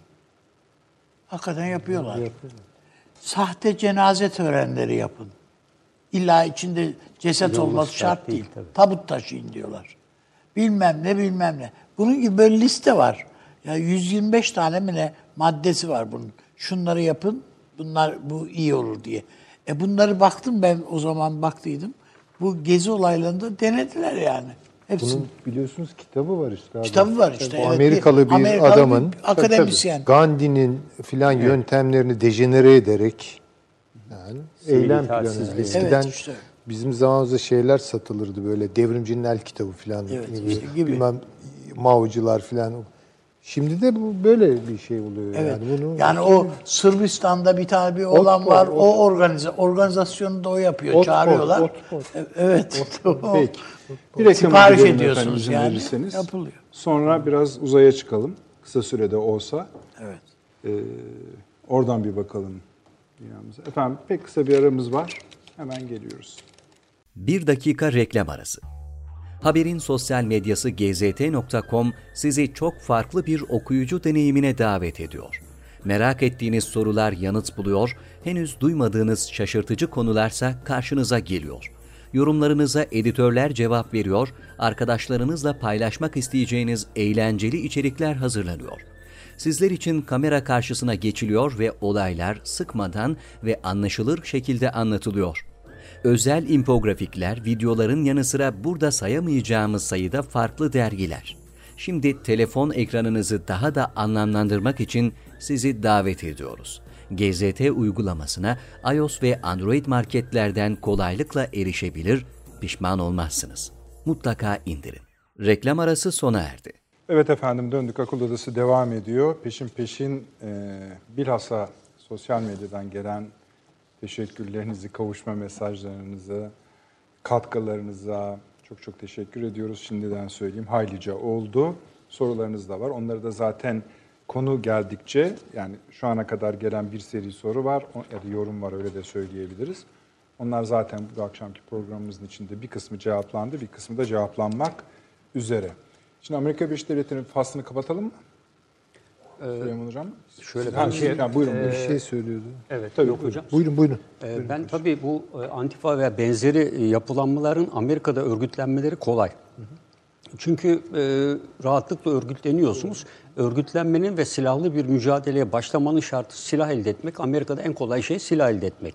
Yani e, bireysel silahlanma dahil her türlü ağır silah neredeyse. söyleyince çıktılar işte. Evet evet yani e, dolayısıyla Ha, bu silahlı tür seçmen grubu var. Şu anda yalnız silah mağazalarının tamamında stoklar tükenmiş. evet Dışarıdan Amerika ilk defa silah ithal ediyor. Yemen'deki hafif silah. savaş savaş durumundaki Yemen'deki mevcut silahtan daha fazlası şu an evet Amerika'da evet. var. Amerika Birleşik Devletleri'nde var. Barış Amerika'sında var. Amerika- Silahlı seçmen işte.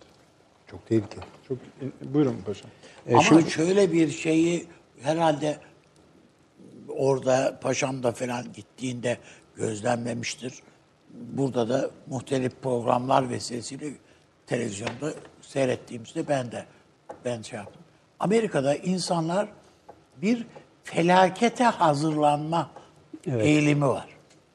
Yer altında kendine sığınak yapıyor adam. İster nükleer savaş için olsun, ister iç ayaklanma için. Şiddet için Tel şey örgüler duvarları. ev, evinin etrafına tel örgüler çekiyor. Çocuklarına silah nasıl kullandır onları talim ettiriyor. E, Son derece ağır silahlar. zaten. Son derece ağır silahlarla filan böyle. Yani özel bunun için planlar yapılıyor bilmemler. Yani öyle hani bize dışarıdan şimdi baktığımız vakit sapıklık gibi geliyor yani bunlar. Ama işte diyor ki 4 aylık yetecek kadar veya bir sene yetecek kadar gıda madde, gıda stokladım diyor. Taşansı Hoca söylemişti ya yani biz zombi filmlerini hani laf olsun diye seyrederiz de Amerikalı Doğru, inanarak doğru seyreder yani. doğru, iyi hatırladınız. Zombilerden korkar. Aynen. Buyurunuz paşam. Ee, Ben e, şu bir takım veriler de var. Yani Amerika'nın e, buna ilişkin. Amerika'da e, aile içi şiddette bile dünyanın ortalamasının 11 kat üstünde. Yani şiddet e, Amerika'nın her bölümünde sızmış durumda. E, 2000 ile 2016 yılları arasında 355 bin kişi sadece silahlı saldırılarla hayatını kaybediyor. Ve günde ortalama Amerika'da 289 silahlı saldırı meydana geliyor ve bunlardan 87 tane ölüm var e, genel Amerika Birleşik Devletleri'nin ortalamasında ve e, bu silahlanmanın sonucunda da e, Birleşmiş Milletler Uyuşturucu ve Suç Ofisi'nin Amerika'da 100 bin yurttaşın maruz kaldığı ölümlü suç oranı 4.88'de açık ara dünya birincisi. Ee, Avusturya'da bu oran 0.51. Dünyada en çok cinayetin işlendiği ülkeler gibi kabul edilir. Arnavutluk, Bangladeş, Şili 2.28, 2.51. Yani Amerika'da anayasaya giren değişiklikle e, milislerin işte kendini korumak için silahlanma etkisi vardır. E, Birçok yasayla bu engellenmeye çalışıldı ama asla başarılı olamamıştır. E, ben e, son olarak da şunu söyleyeceğim. Amerika Birleşik Devletleri esasında bugün milli güç unsurundan ekonomi ve silahlı gücünü e, sahip olmasını borçlu olduğu şey İkinci Dünya Savaşı'dır. İkinci Dünya Savaşı'nı Amerika Birleşik Devletleri bütün dünya yanıp yıkılırken kendi ülkesinde savaşın olmaması dışında tüm ekonomik verilere baktığınızda dünyanın bir numaralı ki bugün de devam ediyor savunma sanayine ağırlık vererek savunma sanayiyle işsizliği ve büyümeyi gerçekleştirmiştir. Yani %14.7 savaş zamanında bir büyüme gerçekleşmiş. İşsizlik %1.7'ye inmiştir. Savaş öncesi %13 olan işsizlik. Ve bu dönem içinde ya 17.8 milyon adet hafif silah satmış. 17 bin tank satmış. 30 bin civarında savaş uçağı satmış. Yani 2. Dünya Savaşı'nda kullanılan tüm silah malzemelerin %40'ı Amerika tarafından diğer ülkelere kredi olarak verilmiş, kredilendirmiş, silah satmış. Arkasından Marshall Tabii, yardım bu da adı altında tabii. Foreign Milice Sales dediği e, askeri satış kredilerle bulunmuş ve müthiş bir sermaye oluşturmuş. Ve arkasından da e, bu süreç içinde diğer ülkeler yeniden yapılır yapılanırken bu Marshall Planı'nın Türkiye'de uygulanma süresi sadece bir yıl. evet. Tabii ve çok Sonra sınırlı. başka bir şeye dönüşüyor. Ama yetmiyor para. Yetmiyor tabii. Yani bir yıl diyorsun ama biz e, Sonrası onun kesilmiş ilk, ilk üç ayında bitirdik o parayı. Evet. Yetmediği için yeni paralar istedik. He. Sadece biz değil. Almanya'da öyle, Evet. Fransa'da öyle, İtalya'da öyle. Hepsi öyle. Herkes parayı iki üç ayda bitirdi. Ee, herkes 1950'den başlatıyor ya bu iş. 1947'de Başbakanlığa bağlı Amerikan Kredileri Bürosu var. Tamamı Türk. FMS. Uzun yıllarda kaldı o. Yani onları düzenleyip yönetmek için kurulmuş. Daha o, ya- o para alınmış yani. Bu yapılar daha yokken ortada. Ya e, Yani tabii paşamlara Truman yok, gelme, şey tabii, yapmamıştır tabii. da yok. sizin askerlik dönemimize Yok, vardı. gelmemiştir. Yok, Şöyle Diyeceğinizi unutmayın da. gravyer peynir dağıtılırdı bizim orduda. Yok, o- ona- subaylara yok. Teneke kutular içinde. oğlum. Yani çok değişik bir tad o. Yani öyle bir damağınız alışıyor ki ona. Ya gravyer bitti filan. Evet. Na dönüşüyorsunuz. Çünkü bizde normal beyaz peynirler filan filan yani normal onlar. Yani bu Gravyer kadar mal bir şey. silah satarsanız zaten 3 yıl içinde uçar gidersiniz. Tabii tabii. Bin- Yani e, Amerika'ya tank ne Tabii. demek? yani? E, Bunun çok ciddi verileri var. Yani elimde e, Amerika'daki o tarihteki ekonomik durum ve e, Amerika'nın gayri safi milli yurt içi hasılasının hangi seviyelere çıktığı bütün dünyanın yani bakın burada Amerikan kaynaklarında Amerika'da savaş öncesi yani 40'lı yıllar öncesinde 29 ekonomik bunalımdan sonra 1200 civarı bir yılda savaş uçağı üretmiş. 1200'den daha az tank imal etmiş. Harp ekonomisine geçer bu fırsatı çok iyi değerlendiriyorlar. Tam anlamıyla bir harp ekonomisi uyguluyorlar ve 72 bine yakın irili ufaklı savaş gemisi üretiyorlar. Şu an aynı hıza Çin ulaşmış durumda örneğin. Mesela Çin'de e, deniz kuvvetlerine e, anormal şekilde yatırım 4-5 günde bir fırkateyn neredeyse Şu an zaten ilan ettiği bütçe Amerika'yı Evet, yakaladı. ya- evet yakaladı. Dolayısıyla Çok önemli bir şey yani. e, bu verilere baktığımızda Amerika'nın bugünkü sermayesinin nasıl oluştuğunun esasında en önemli işareti olarak e, karşımıza Kandan çıkıyor. Fakat orada şöyle bir şey var yani onu unutmamamız lazım. Bu büyük e, ne diyelim ona emperyal güçlerin tarih boyunca da Evet. zaafını ortaya koyar. Çünkü işte öyle bir orduya döneminde Roma sahiptir. İşte İskender sahiptir. Osmanlı sahiptir falan yani. Fakat bu En sonunda ama o ordu kendi ülkesini işgal o ediyor. ordunun, o ordunun öyle büyük harcamaları ortaya çıkar ki o harcamaları siz finanse edebilmek için ayrıca da kriz yaşarsınız. Yani. Ayrıca da kriz yaşarsınız yani. Şimdi mesela Amerika'nın askeri harcamaları Amerikan egemenliğinin e, şeyini oluşturur, zeminini oluşturur. Ama o egemenliği sorunlu hale getirebilecek her türlü e, enfeksiyon açıktır.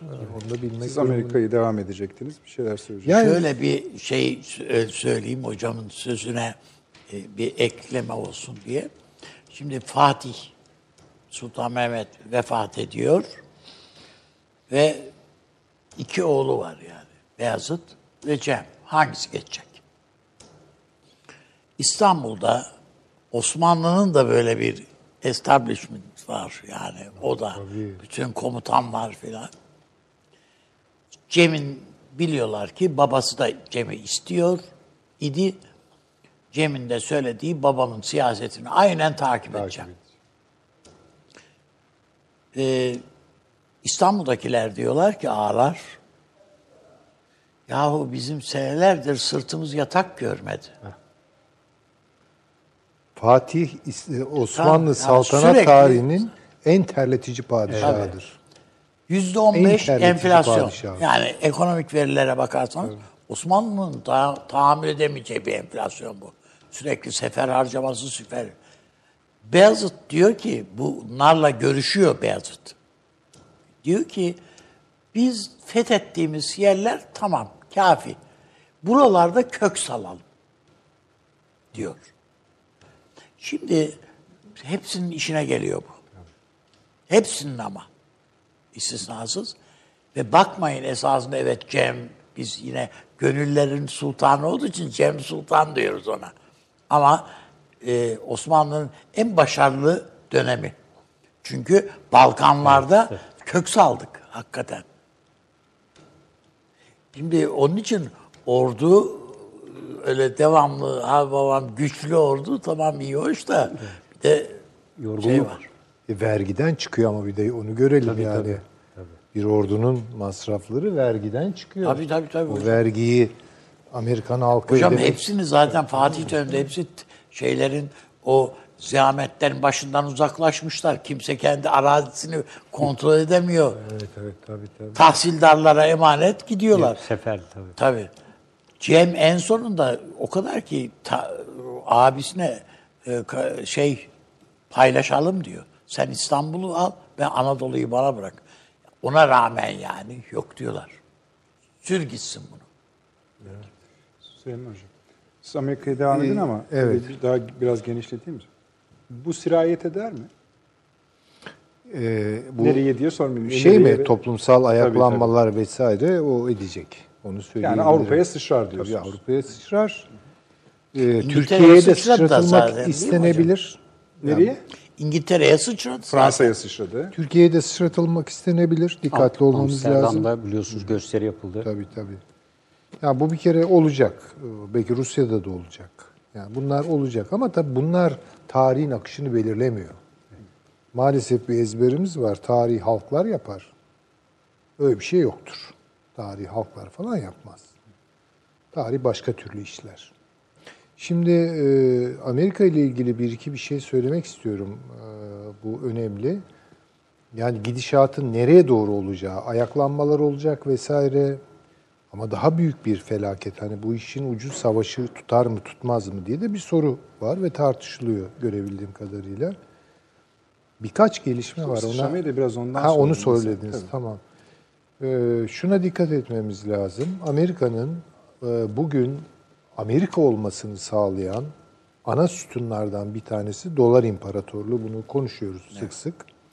Fakat dolar imparatorluğunu artık ayakta tutmak neredeyse imkansız hale geldi. Çünkü e, doları kurtarmak için yapılan şeyler yani daha fazla dolar basmak bir bakıma doların yanması yani ekonomistin kapandığı tutuşmasıyla sonuçlanacak. Yani bu çok açık. Ama Trump'ın temsil ettiği görüş doları kurtarma görüşü. Biliyorsunuz daha seçilirken bunu söyledi. Ya bu dedi ne yapmış? Nixon doları altının bağını kesmiş. Doları böyle saçma sapan bir e, kontrolsüz mayın gibi dünyaya sağ ve bu Amerika'ya geliyor şimdi. Yani bu Amerika'yı bitirir bir şey haline geliyor. Evet Amerika dolarizasyon üzerine varlığını, refahını kurdu. Ama süreçler diyalektik işliyor. Şimdi aynı süreç dolarizasyon Amerika'yı dünyanın en borçlu ülkelerinden biri haline getiriyor vesaire. Şimdi bu durumu değerlendirmek isteyen, bakın bütün bu tırmanışları, Amerika'daki isyanlar, işte Karadeniz'in, paşam gayet güzel anlattı, Libya'nın ısınması, işte Hong Kong meselesi, Çin silahlanma şeyini arttırıyor vesaire. Bu, bu, bu ne? Bu savaşın alametleri beliriyor. Bunu görelim. Ama burada kritik, e, bu süreci tırmandıran kritik şeyler nelerdir, gelişmeler? Onlara biraz bakmamız lazım. Biz bunu konuştuk programda, hatta kimse konuşmadan konuşmuştuk hatırlıyorum. Bu Çin'in bastığı dijital para, Şangay borsasında altına e, endeksli yuan meselesi ve bunun büyük ölçüde kabul görmeye başlaması. Bu çok korkunç bir şey. Trump'ın bir fikri var hocam bu bir dijital dolar. Ha işte tamam. Herkes dijital. Yani- bir kere şunu karıştırıyoruz. Burada biz. Bu- adam yani yırtmanın bir Tabii, yolu tabii, tabii. bunları şey bir kere dijital para rejimine geçilecek de. Bu dolar üzerinden mi olacak? Nasıl bir dolar olacak o? Dünyanın rezerv bankı e, parası olarak dolar mı yoksa Amerika'nın milli parası olan dolar mı? Bunu bu belirsiz. Çin bu adımı attığı an yani dijital kendi alt, e, ve altına endeksli ama dikkat edelim oraya. Altına endeksli kendi milli parasını yuanı seferber ettiği andan itibaren gelişiyor olaylar, tırmanıyor. Arkasından işte Trump'ın Hindistan zi- ziyareti geliyor. Bunları görelim. Ee, işte Amerika karışıyor. Çin-İsrail yakınlaşması çok kritik ikinci olay, ikinci mesele. Ve Yani Pompeo'nun Tel Aviv'in kulağını Şimdi çekmesini demin e, paşam bahsetti bir makaleden. Bence e, hani kötü bir değerlendirmeye numune yapılabilir bence o o, makale. İşte neymiş İsrail'e bırakılacakmış da burası falan. İsrail Amerika'nın elini bırakıyor. Bunu görmüyor mu? Yani Çin'in orada büyükelçisini öldürdüler. Evet. Ve bu adam lalet tayin bir adam değil. Evet. İşte bu dijital para işlerini filan ayarlayan adam. Bu çok öyle lalet tayin bir elçi değil o öyle resepsiyon elçisi falan değil o adam. Bu çok beyin bir adam yani. Böyle tuhaf bir şekilde öldü adam. Ee, tabii üzerine spekülasyonlar ama bu, bu çok ağır bir şey yani Çin bunu normal bir olay mı görüyor? Valla bizim elçi bir ölüverdi oralarda mı diyecek. Ve Pompeo'nun Evde ölü bütün... bulundu. Evet Pompeo'nun... evde ölü bulunma işini zaten biz biliriz yani. İşte evde ölü bulununca yani nasıl bir şey oluyor onu düşünmek lazım. Ee, ve Pompeo orada o sırada. Dünya kulak koronadan kapanmış. Adam uçağa atlıyor gidiyor. İsrail'e iniyor. Vazgeçeceksiniz bu Çin'le bu işlerden diyor. Arkasından o. Ya Şimdi yani Ama Hayfa'yı gene veriyorlar. ama verdiler. Değil mi? Verdiler yani. Şimdi bunlar şunu gösteriyor. Amerika bir an evvel savaş pozisyonuna geçmek durumunda. Kesinlikle. Savaş pozisyonuna geçmek için önce ortalığın bir karışması lazım Amerika'da. Karışması lazım. Tırmanması lazım bir takım olayların ki kontrolü kurmanın ve savaş durumuna, pozisyonuna geçmenin zemini olsun. Ama önce sandığı göreceğiz. Öyle gözüküyor. E tabi sandığı göreceğiz ama ben çok fazla tereddüt etmiyorum. Çünkü öbür türlü çok başka. Amerika gider. tefek bir şeyler çıkarabilir yani çünkü e, biraz daha devam eder açmazda kalırsa ben de en sonunda son tahlilde Amerika bir yerde e, düğmeye basacak. Basacak. Yani e, hem e, iç sanayi, savunma sanayiyle bu Başka türlü kalkılmaz. bulmak için aynen 2. Dünya Savaşı gibi. Ha, Trump'ı değil mi Paşa abi iktidara getiren petrol şirketleri adamlar şu an kaybediyor. gerekiyor. Ne diyecek Trump bunlara? Merak etmeyin. Savaş olursa hepiniz yeniden ceplerinizi şişireceksiniz. Aynen tabii. Hem Açık. sanayi şirketi, savunma sanayi hem petrol şirketleri, işsizliğe çare. İşsizliğe çare, Tabii, tabii. Şahane bir İkinci birlik Dünya fikri, Savaşı. bir amaç, bir gaye, Amerika falan yeniden onlar yani. Şimdi çok basit bir şey söyleyeyim. Biz siyaset bilimi derslerinde filan şöyle öğretmeye zorlandık talebeye. Efendim ulus dediğinizi çok abartmayın. Bu bir mukaveledir. Evet. Aslında bu bir sosyal şirkettir. Ve ulusu şirket olarak kuramayanlar onun abartısı üzerinden kurmaya kalkarlar. O da ellerinde patlar. Bakın böyle. Halbuki bugün tersi oluyor. Ulusu şirket olarak kurduğunuz zaman daha dayanıksız bir şey kurmuş oluyorsunuz. Çünkü herkesin farklı çıkarları var onun içinde. Duygusal şeyler bile giriyor. Ha- Amerika hala Güney-Kuzey Savaşı'nı unutmuş değil yani. Ki onlar Herkesin var. kafasında o var. Var tabii ki. İkincisini çıkarttıralım diyorlar yani. Değil mi? Bir tane yani. heykeli kaldıracağız Evet, mı, evet. kaldırmayacağız mı Evet, o yüzünden en başarılı ne şey, olaylar çıktı. Olaylar çıktı tabii. Olaylar çıktı tabii. Tabii ki. Yani çok hayırlı bir şey söylemediniz. Yani, Ee, açıcı yani bir şey çok hayırlı bir gidişat da değil bu. Öyle görüyorum. Yani şöyle bir şey beklemesin kimse. Son olarak onu söyleyeyim. Bu gece de çok konuşuyorum yani kusura bakmayın. Estağfurullah hocam. Ee, bu gelişmeler Amerika'yı dağıtacak. Eyaletler kopacak falan. Bambaşka bir şey çıkabilir bakın buradan. O noktaya bir getirirler de. Ondan sonra ne olacağı bence önemli çünkü oyunun Yani perde dağılıyorduk farklı- az daha lafı başka ülkeye Tabii patlar ki, yani. tabii ki. Yani. Ben e, şöyle düşünüyorum. Son tahlilde daha henüz Amerikan ordusu devreye girmedi. Girmedi tabii. Yani bir çözülme alameti ya veya bunun güçlü bir alamet haline gelmesi halinde buna Pentagon da Trump'ın yanına geçer.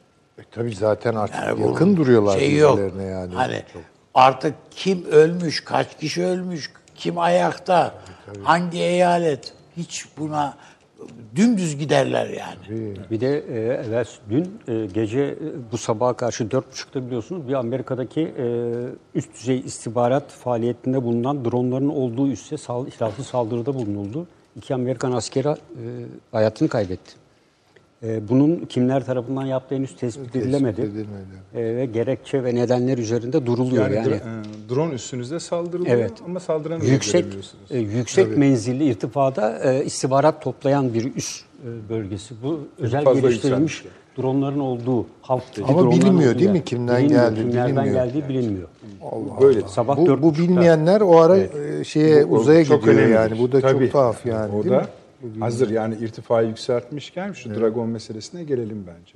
Şimdi uzaya çıkma meselesi son zamanlarda Amerika Birleşik Devletleri'nde bir itibar konusuna dönmüştür. Yani ta Obama'dan önce buralarda biraz atıl kaldıklarını, Çin'in hatta Rusya'nın bile öne geçtiği, bilhassa Çin'in öne geçtiği söyleniyordu. Esasen devlet olarak hala gerideler bu anlamda. Bir adım atmış değiller. Ancak işte en çok konuş, konuş- konuşulan konulardan biri SpaceX firmasının bir Dragon yani bir kapsülü ismi Dragon olan bir kapsülü uzaya göndermesi ve burada tabii daha önemlisi eee, bir başka Amerikan eee, istasyonuyla birleşmesi. Bu tabii şöyle oldu. Bizdeki başlıklar da Amerikalıların attıklarıyla hemen hemen aynıydı. İşte Dragon uzaya vardı ya da özel sektör uzayda. E, Burada da tabii bir çelişki var açılışta da söyledik. Yani ülke bu haldeyken devletin kendisi değil ama başka bir e, özel yani gücün uzaya çıkıyor olması ve devletin kapsülüyle birleşiyor, istasyonuyla birleşiyor olması nasıl bir metafordur yani? Şöyle bir şey var. Ee, şimdi 100 liraya götürüyorsa bu özel şirket e, kilosunu sizin götürdüğünüz malın kilosunu Fransa 500 liraya götürüyordu. Hindistan 400 liraya götürüyordu. Çin indire indire maliyetini 375'e indirdi. Ama bu 100 liraya götürüyor. Bütün bunların Fransa'nın, Hindistan'ın ki epey dünyada epey piyasa yapıyordu Hindistan. Herkes uydusunu Hindistan'a veriyordu. Uzaya taşıma işini Hindistan yapıyordu filan. Şimdi bütün bunları orada yaptığı devlet şirketlerinin hepsinin işini kesat hale getirecek bu. Onun için yani bilinçsiz bir iş değil bu. Son derece bilinçli bir iş. Ve e, adam esasında NASA'yı bir yükten kurtarıyor. Yani ta- işin taşıyıcılık tarafından kurtarıyor. Uzay araştırmasına dönüyor. Taşeronluk yapıyor yani. Evet. Taşeronluk yapıyor yani. Taşeronluk. Dolay- Ve yine ne olursa olsun yine NASA'nın üstünden yani Cape Kennedy'den adam havalanıyor yani başka bir yerden değil. O yüzden hani özel şirket ya bu dolmuş gibi filan evet gidiyor. Abi o anlamda söylemedim, dolmuş ne? U- Ama tabii dolmuş gibi yani Dolmuş, uzaya. uzaya sıradan insanlar efendim kısa bir eğitimden sonra işte e, yani sağlık kontrolü şu bundan sonra paşam gibi sağlığı yerinde maratoncular e, efendim gibi yerinde insanları belli bir para artık sıradanlaştırıyor olayı. Yani harcalen bir şey bu artık o andan itibaren. Ee, buna bakıldığı vakit ben Amerika'nın e, bir toparlama projesinin olduğu kanaatindeyim. Hem ticari yani ekonomik anlamda da bir toparlama projesinin. Ha bunu uygulama fırsatını bulacak mı bulmayacak mı bunu seçimlerde göreceğiz yani. O ayrı mesele. Tabii büyük Ama prestij en azından Amerikan halkına hani ölümü gösterdiler ki e, başka şeylere şükretme şeyi olsun diye. Ama gördü insanlar.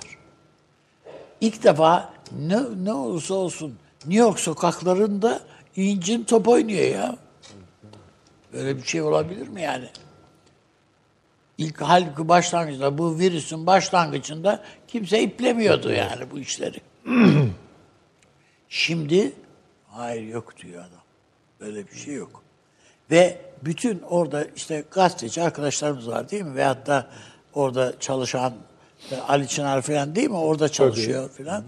Diyor ki bu eylemcilerin ço- çoğu şehir dışından gelme. Yüzde seksen İnsanlarla diyorlar hatta. yapılan röportajlara bakıyorsun. İnsanlar diyor ki ya buranın halkı değil bunlar diyor ya.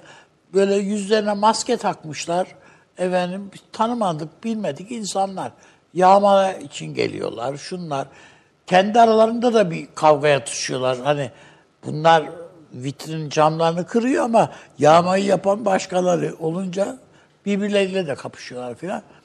İnsanların insanlar silah niye kullanmıyor bu polis diyor. Niye askeri sevk etmiyor bu Trump diyor.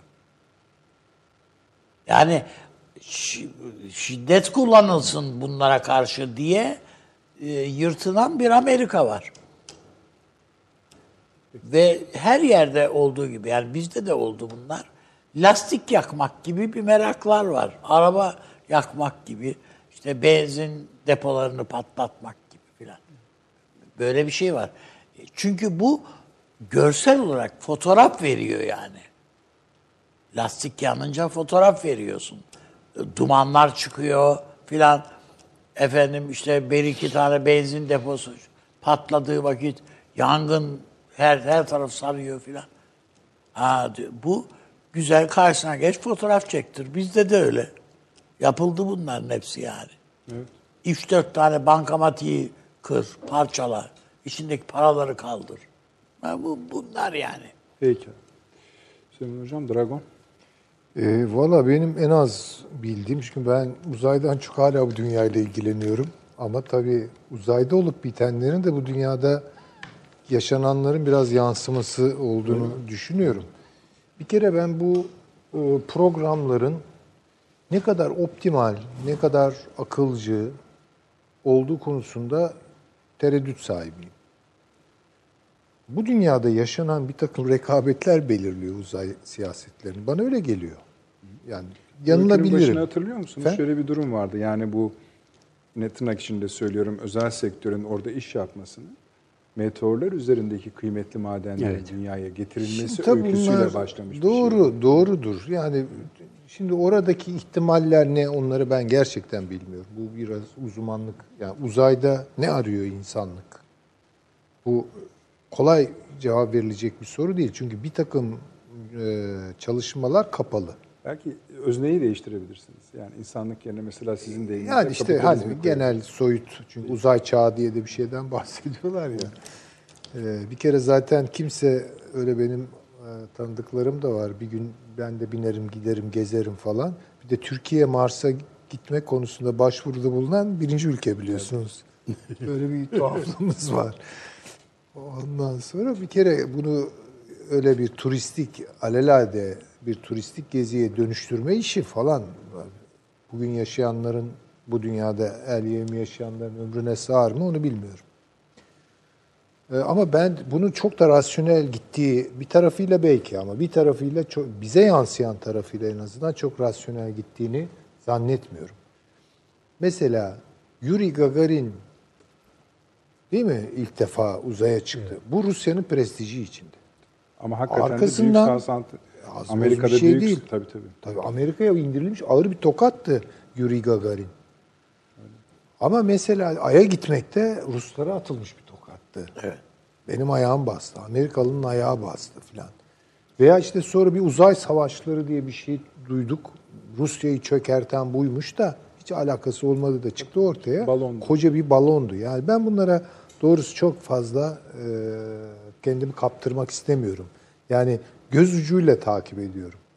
Ve gördüğüm şeylerin de biraz bu dünyayla bağını kurmaya hala Ama e, herhalde şeyi taraftarım. gö- düşünmüyorsunuz hocam bu iletişim uyduları.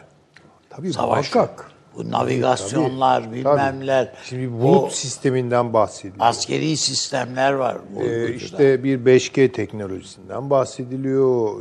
Ya tabii teknolojik gelişmelerin Bu. uzaya konumlandırılması ve uzay üzerinden e, yürütülmesi e, nin doğuracağı sonuçlar nelerdir? Bunlar hakikaten spekülasyon konuları. Elon, Elon Musk ABD'nin yeni kahramanı ilan edildi böylece. Sizin Yani- verdiğiniz örnek hatta bir dostumuz da Layka'yı da analım, analım diyor. Kimi? Layka'yı. Ha, Köpek, tamam. köpek. Tabii o da var. Evet, o da tabii. var, o da var. Evet, Kıvırcık, Rus e, köpeği.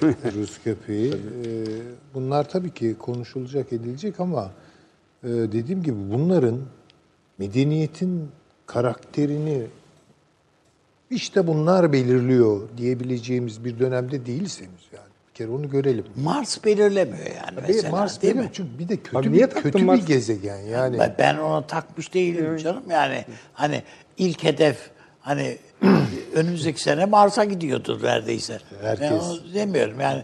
Böyle bir hedef yani böyle, bundan bir şey çıkmayacak. Paşama soracağız çünkü biz Yani de açtık biliyorsunuz. Meteorlardan Evet, efendim elmas gelecek, altın gelecek filan. Kimse ona para yatırmaz. Hele bir kapitalistin yani sen devlet olarak Yatırdı bulursun o, o gider işletir.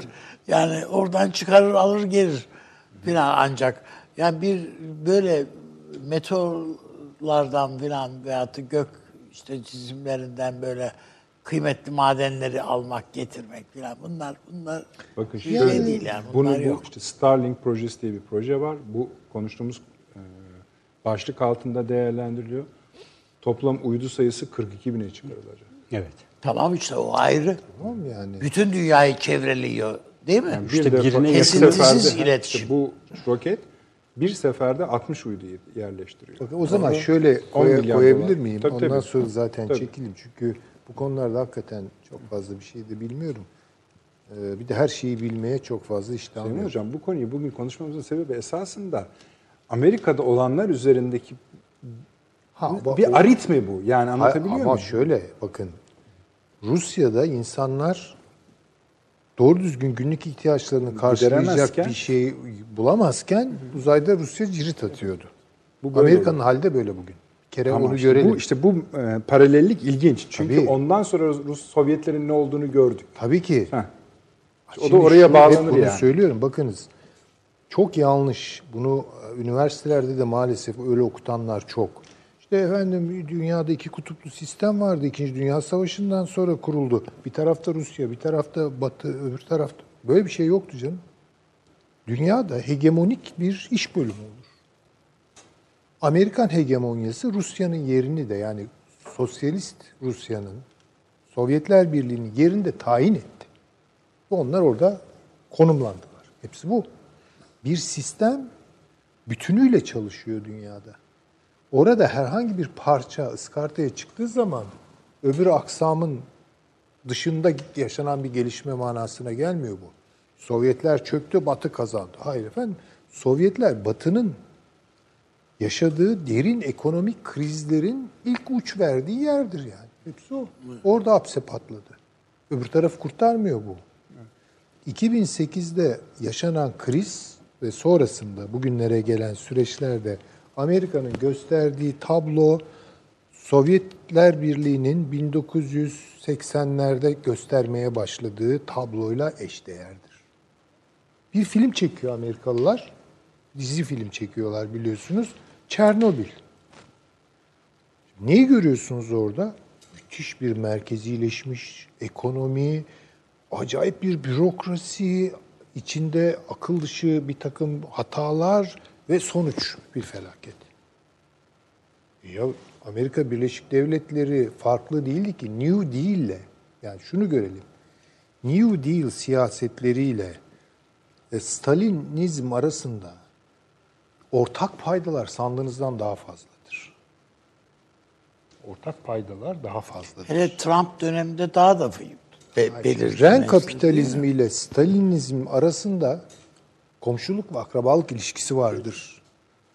Bizim gibi gelişmekte olan ülkelerin kalkınma ideolojileri bunların uzaktan çok uzaktan olmayan akrabalarıdır. Hep aynı kafadır bu yani.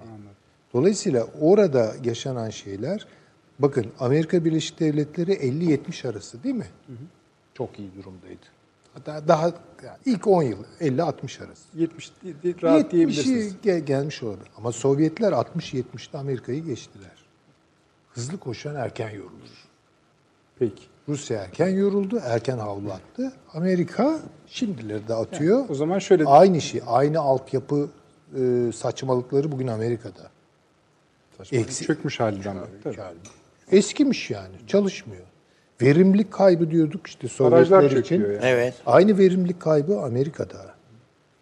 Ee, Amerika'da müthiş bir rutinleşme, e, Sovyetlerde de vardı, bundan şikayet ediliyordu. Bürokrasi, evet orada da var bürokrasi. Peki. Çalışmıyor yani. Aynı Hocam, süreci ona- bugün 16. seyrediyoruz. 16. yüzyıla kadar Osmanlı'da Pak Otoman dediğimiz yapı Osmanlı'da hakimdi. Aynı e- egemen güçtü Evet. Dünyada. Yani Fransa'nın donanması hacizliydi bizde. Yani verdiğimiz borçları ödeyemediği için filan kraliçenin altı şeyleri elmasları filan dahil. Yani bütün girdiğin bütün savaşları kazanmışsın. Dü- Dünyanın her tarafında sana öfke de duysa Osmanlı dediği vakit adam bu kafayı eğiyordu yani filan. Ama 16. yüzyıl kanuni veya hadi bir adım sonrası Karlofça'ya geldiğin anda bitti. Evet, o ki o sonuç. tabii O da ki. sonuç. Peki. Teşekkür ederim. Paşam buyurunuz. Ee, şimdi- Bizim şu anki durumumuzda söyle. Çünkü biz uzaya Evet, evet, ayrıca yani- önem veriyoruz. E, Biz de bununla ilgili hatta üç gün evvel e, uzayı da içinde alan bir toplantı yaptık yani TASAM bünyesinde. E, burada e, şöyle diyeyim, yani meşhur hakimiyet teorileri var. E, bunlardan e, en son e, kara hakimiyet teorisi var, e, işte kenar e, kuşak teorisi var e, ve en son e, hava hakimiyet teorisi çıkarılmıştı. E, işte havaya hakim olan dünyaya hakim olur. Çünkü tek başına e, kara hakimiyet teorisinin yeterli olmayacağını ifade ediyordu. Onun arkasından e, bu Soğuk Savaş dönemiyle birlikte e, yeni teoriler ortaya atıldı. Tam tersine diyor ki uzaya hakim olan dünyaya hakim olur. Ve bunun içinde birçok teori atıldı ama bunların içinde astropolitik adı verilen uzaya hakimiyet teorisi e, ağırlıklı yeri tutuyor. Şu an Amerika'nın izlediği politikada bu. E, Amerika Birleşik Devletleri'nin en son e, Dragon'la e, atmasıyla esasında belirttiğiniz gibi e, binlerce uydudan oluşan bir sistem oluşuyor. Bunun temel iki nedeni var. Rusya ile Çin'in uzayda sağladığı hakimiyete karşı esasında bunlar bu hipersonik füzeleri tespiti ve hangi hedeflere gittiğini e, yüzde yüze yakın bir doğrulukla bilmek üzere Lockheed Martin firmasıyla işbirliği içinde geliştirilen bir proje. Şu anda Amerika Birleşik Devletleri fırlatılacak bir avantgard füzesinin nereye gidebileceğini hiçbir sistemde e, tespit edemiyor. E, Beyaz Saray'ın de yakalayacağı da şüpheli. Yakalayamıyor ve hiçbir sistem ile de etkisiz hale getiremiyor.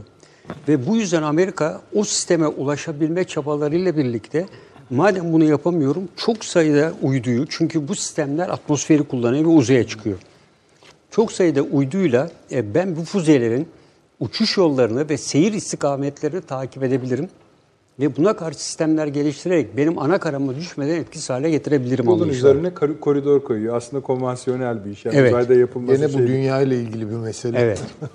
yani buradaki e, temel birinci amaç bu. İkinci amaç e, burada e, asteroidlerle ilgili yani dünyada şu anda paylaşılmayan tek yer uzay zaten. Yani dünya üzerinde e, böyle çöllerde falan olan birkaç işte kime ait olduğu belli olmayan acayip toprak parçaları var. E, ama e, Arktik dahil diğer kutup bölgeleri herkes tarafından bir anlaşmaya ve anlaşma dışında paylaşılmış durumda. Uzayla ilgili hiçbir anlaşma yok. Sınırlandırılmış hiçbir anlaşma yok. Sadece uzayın e, işte buradaki çöplerin toplanması, atıkların toplanmasına yönelik anlaşmalar var. Yani uzayla ilgili uzay savaşı, Cenevre Harp Hukuku dahil hiçbir hukuka girmemiş durumda. Ve bunun dışında e, uzayla ilgili e, paylaşım, e, çatışma, e, silahlı çatışma hukuku gibi kavramların hiçbiri yok. Ve uzay şu anda ciddi bir boşluk. E, dolayısıyla uzaya tam anlamıyla hakim olan e, esasında dünyaya hakim olacak. Bunun evet bu bu yani. E, ikinci önemli nedeni siber saldırı. Yani Amerika Birleşik Devletleri tarihinde ilk kez 2018 yılı 2019'un başında siber saldırı stratejisini yayınladı. Bugüne kadar yoktu ulusal güvenlik stratejisinin bir devamı olarak. Ve burada en çok Rusya başta olmak üzere her ne kadar Rusya ile işbirliğine gitse bile Çin'den e, ve diğer terör örgütlerinden çok ciddi siber saldırı ve e, günde ve hatta aylık istatistikleri var. O kadar yoğun e, bir saldırı. Bizde de esasında bunlarla ilgili olarak STM, Savunma Teknolojileri Merkezi'nin e, bu Savunma Sanayi Başkanlığı'nın bir e, danışmanlık birimi olarak kurulmuştur. Onun web sayfasına girerek bu siber saldırıların yer, tarih ve analizlerin yapıldığını görebiliriz. Yani dünya üzerinde her gün binlerce hatta milyonlarca siber saldırı yaşanıyor. Bunu önleyebilecek... Bunu canlı veren internet siteleri var. Evet. Yani bunların e, önlenmesi Amerika Birleşik Devletleri'nin ikinci önceliği. Üçüncü önceliği dediğim gibi asteroidler üzerindeki metallerden Elon Musk'ın diğer amaçlarından biri de o. Bu e, üzerinde çok ciddi çalışmalar var. Türkiye'de de çok önemli çalışmalar var. Bu, bizim bu ekibin içinde e, kadın hocalarımız vardı. Türkiye'de kurulan, e, devlet vasıtasıyla kurulan böyle bir ekibin içinde yer alıyorlar. Asteroidlerden değerli metal elde etme. E, Türkiye'de bu çalışmaların içine kutup projesi gibi girmiş durumda. Ve hatta uzay ajansı bu maksatla kuruldu. Hava kuvvetleri bünyesinde işte astronot eğitimi, uzay komutanlıkları gibi yapılara da geçmenin temel amacı da bu. Zaten dünyada uzay komutanlığı olan üç ülke var. Yani Amerika, e, Çin ve Rusya. Arka arkaya kurdular bunu biliyorsunuz ve hatta 15 e, gün evvel de e, ilk uzay komutanı kendi filamasıyla Trump'a teslim ederek bir tören de yaptılar. Bu hemen bu Dragon'un fırlatılmasının hemen öncesi bir şov gibi ortaya konuldu. Evet. Özellikle Rusya ile Çin'in uzay konusunda son zamanlarda sağladıkları atılımlara karşı Amerikan toplumu iç kamuoyuna seçim öncesi verilen bir mesajdı. Dragon'un fırlatılmasını öyle düşünmek lazım. Esasında Trump için e, önemli bir seçim yatırımı e, gibi düşünmek gerekiyor. E, çünkü e, bu aynen e, neye benzetiyor? Yıldız Savaşları dönemi gibi. Yani Yıldız Savaşları diye bir proje ortaya atıldı. Esasında bu e, projenin gerçekleştirilmesinin maliyeti de çok yüksek. Ve bunun tam işlevsel olup olmayacağı da belli değil. Yani bundan da derin kuşkular var. Ee, ve bu projeyi yaparak tabii e, Ruslara karşı e, savunma amaçlı yapılıyor. Bakın bu taarruzi bir amaçlı bir faaliyet de değil. Yani Amerika ilk kez tarihinde önlem amaçlı bir tedbir alıyor. E, Bugüne kadar böyle bir şey hep e, taarruzi durumdaydı Amerika Birleşik Devletleri. Her yerde taarruz, taarruz, taarruz. Çünkü kendi kıtasından uzakta olduğu için öyle bir ihtimal e, söz konusu değildi. Ama ilk kez Amerika Birleşik Devletleri önleyici stratejiyi daha evvel kendisine yönelik tehditlerin olduğu yerler için kullanıyordu. Afganistan'a müdahalesi, Irak'a müdahalesi, işte Suriye vesaire gibi. Ama ilk kez kendi ana yurdunu muhtemel saldırılardan korunmak maksadıyla bir önleme stratejisi içerisine girmiş durumda. Şu anda yapılanın e, temel mantığı bu. Şimdi Paşam ama siz söylediniz az önce e, kendi yüksek teknolojiyle e, iş gören drone merkezini koruyamadı Evet, ve evet. bombalandı. Aramco'yu koruyamadı zaten yani o da Hayır yani Yani o halde ona çok itibar etmediniz ama adam diyor ki Beyaz Saray'a girerseniz köpekleri saldırtırım. ne dur ona? Lazerlerle su vurur falan demiyor. yani Lazerle bayıltırım sizi falan demiyor. Yani. Köpekleri salarım. Tabii. Teknolojide bu kadar üstün değil. köpeklere daha fazla güveniyorsun canım tabii. Biraz böyle oldu. Şimdi tam da o konuya geçerken bir okuyucumuz gönder, izleyicimiz göndermiş. Diyor ki biz diyor salgın sonrası Türkiye'ye fırsat doğacak diye bekliyorduk. Fırsatlar doğacak diye bekliyorduk. Bu kadar konuştuğunuz olaydan sonra diyor nasıl bir gelecek bekliyor bize? Yani sonuçta o daha bize çeviriyor, Türkiye'ye çeviriyor.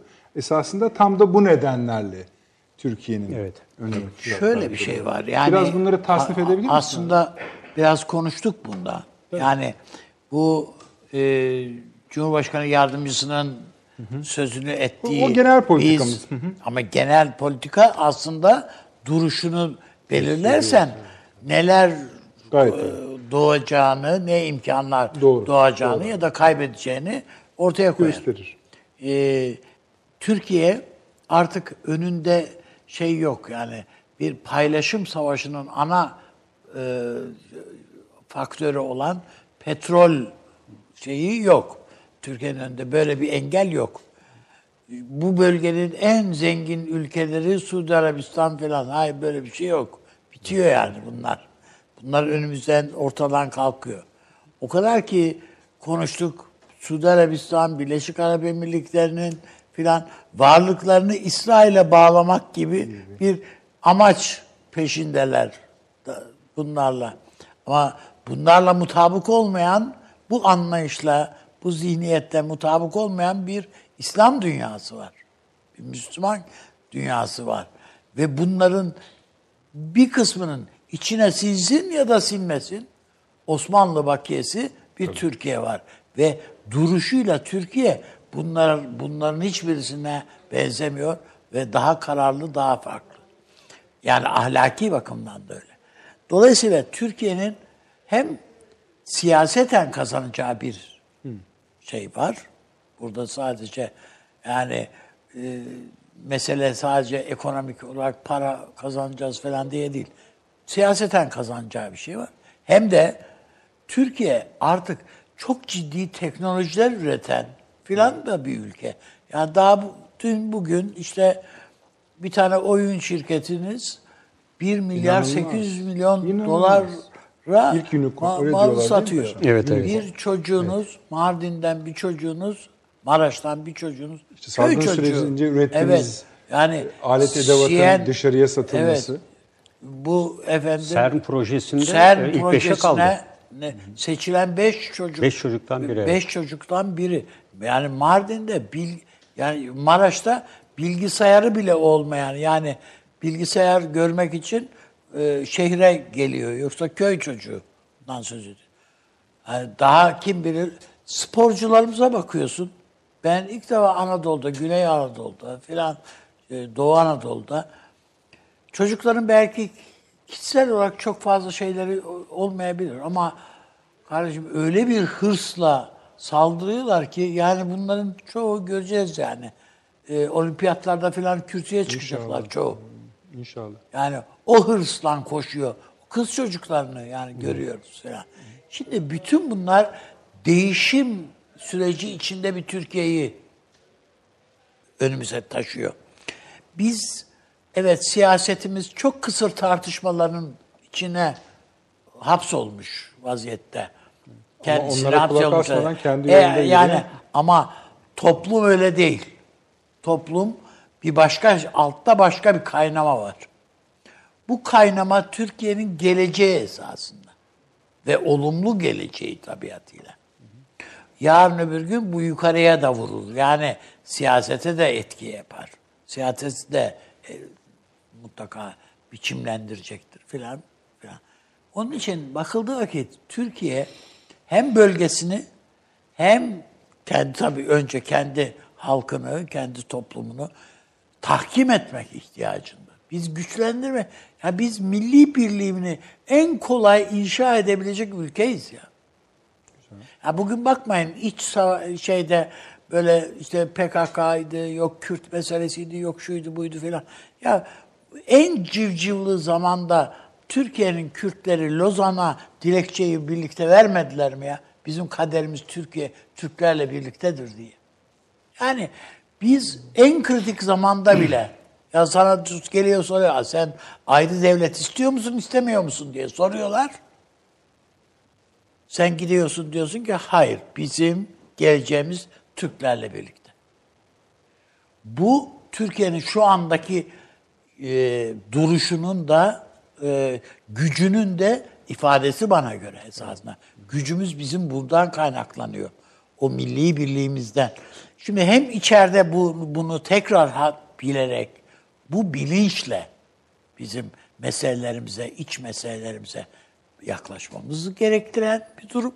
Hem de etrafımızdaki bu İslam dünyasının Suudi Arabistan yani Birleşik Arap Emirlikleri prens şeyine mi, emirlerine mi, onlara mı, e, başlarındaki şeyhlere mi e, o halklar e, şey yapacaklar, güvenecekler.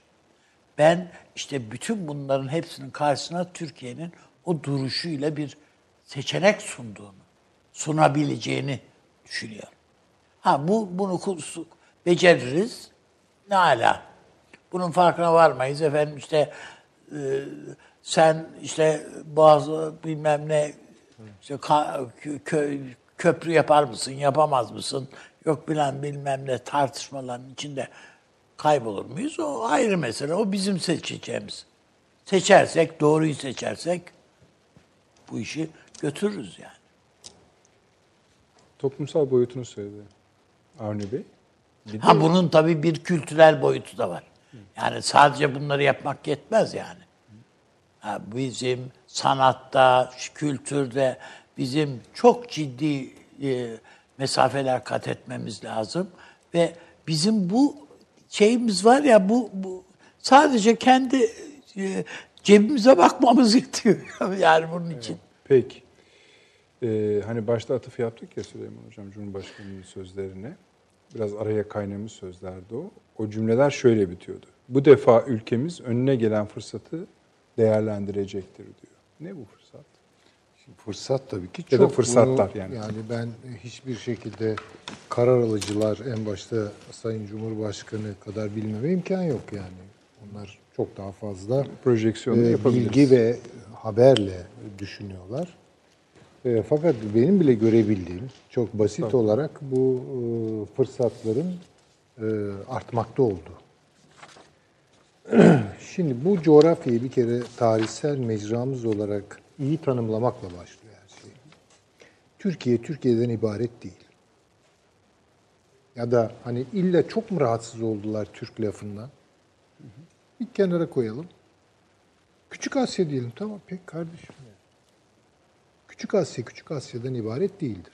Küçük Asya'nın hakimi kimse de adını onu hangisi koymuşsa o da ondan ibaret değildir. Dolayısıyla Türkiye Türkiye'den ibaret olamaz. Türkiye'nin dolayısıyla tarihsel mecrasıyla önce bir doğru düzgün zihnen barışması lazım. Bunu ben söyleyeyim, uzatmaya gerek yok. Birinci ayağı bunun Balkanlardır. Bu, bu böyledir. Anadolu'yla Balkanları ayırırsanız bu tarihsel e, mecraya, e, bu tarihsel e, coğrafyaya bir hançeri sokmuşsunuz demektir. Ve o devamlı kan kaybıyla sonuçlanır. Bu ne Küçük Asya'nın yararınadır ne de Balkanların. İki tarafta kaybeder. İki Mezopotamya'dır. İki Mezopotamya'dır. Şimdi biz bunun daha ilerisini ne doğuya doğru düşünebiliriz ne güneye doğru düşünebiliriz. Orada da aklımızı başımıza almamız lazım. Doğudan kasıt. Yani Doğu İran'dır. Ha, ben belki Kavkasları var vesaire. Yani Kafkaslarla sınırlıdır bakın. Şimdi abartmayalım bunu. Kafkaslarla sınırlıdır. Yani ama Kırım'la göz ardı Etmeyeceğiz etmeyeceksiniz. yani, Ha, o kadar. Hinterland'ı için ama kalbi bu değildir. Kalbi Balkanlar. Gideceği yer de hakikaten bizim gidebildiğimiz kadar gittiğimiz yerdir yani Viyana falandır. Ötesi yoktur. Ama bakın biz bugün Macarlarla işbirliği yapıyoruz. Sırplarla işbirliği yapmaya başladı ki nasıl yani kızıyorduk onlara Boşnaklara yaptıklarından dolayı. Bunu da zaten unutmayacağız ayrı bir hikaye. Ee, Bulgaristan'da gayet iyiyiz. Tabii. Değil mi hani? İran'la olması gerektiği gibiyiz. Aman Bütün şımarıklığına rağmen yani. Yunanistan'la bile Ha Yunanistan'da bile yani orada arıza çıkaran Yunanistan'dır mesela. Evet. Yani Ee, Mısır bakın asla bizim olmaz. Mısır Mısırlı'nın bile olmaz. Mısır tuhaf bir yer yani. Oraya Roma'da hakim olamadı, Osmanlı'da hakim olamadı. İngilizler de olamaz. Kimse olamıyor oralara. Bakın. Efendim işte Hicaz, Micaz, e, Arap Yarımada olmaz o. Oralara falan olmaz yani. Bunları bir kere iyi bilelim ama Hinterland yani ilişki kurma alanınızı genişleteceksiniz. Bunun da tipik laboratuvarı bugün Libya'dır. Libya da hiçbir zaman tam Osmanlı'nın olmamıştır. Tunus da olmamıştır. Yani oraya iki tane dayı atamakla falan olmuyor o işler yani. Fakat bir bağ kurulmuştur. Şimdi o bağı güçlendiriyorsunuz. Ve Libya'dan Doğu Akdeniz'e doğru geldiğiniz zaman bir e, şey oluşuyor, bir deniz birliği oluşuyor. Aynı anda Karadeniz'e, Ege'ye ve Akdeniz'e kıyısı olan tek ülke Türkiye'dir. Ben burada bir not eklememe müsaade eder Buyurun. misiniz? Şimdi e, bu Marshall Planı geçti ya oradan aklıma geldi. Bunun konuşmaları yapılırken Amerikan Kongresi'nde bir grup diyor ki Türkiye'ye gerek yok diyor. Yani Rusya ise mesele Türkiye'ye gerek, Gerek yok. Bu yok, kadar parayı harcamayın. Vermenize de gerek yok. Anlaşmaya da gerek yok.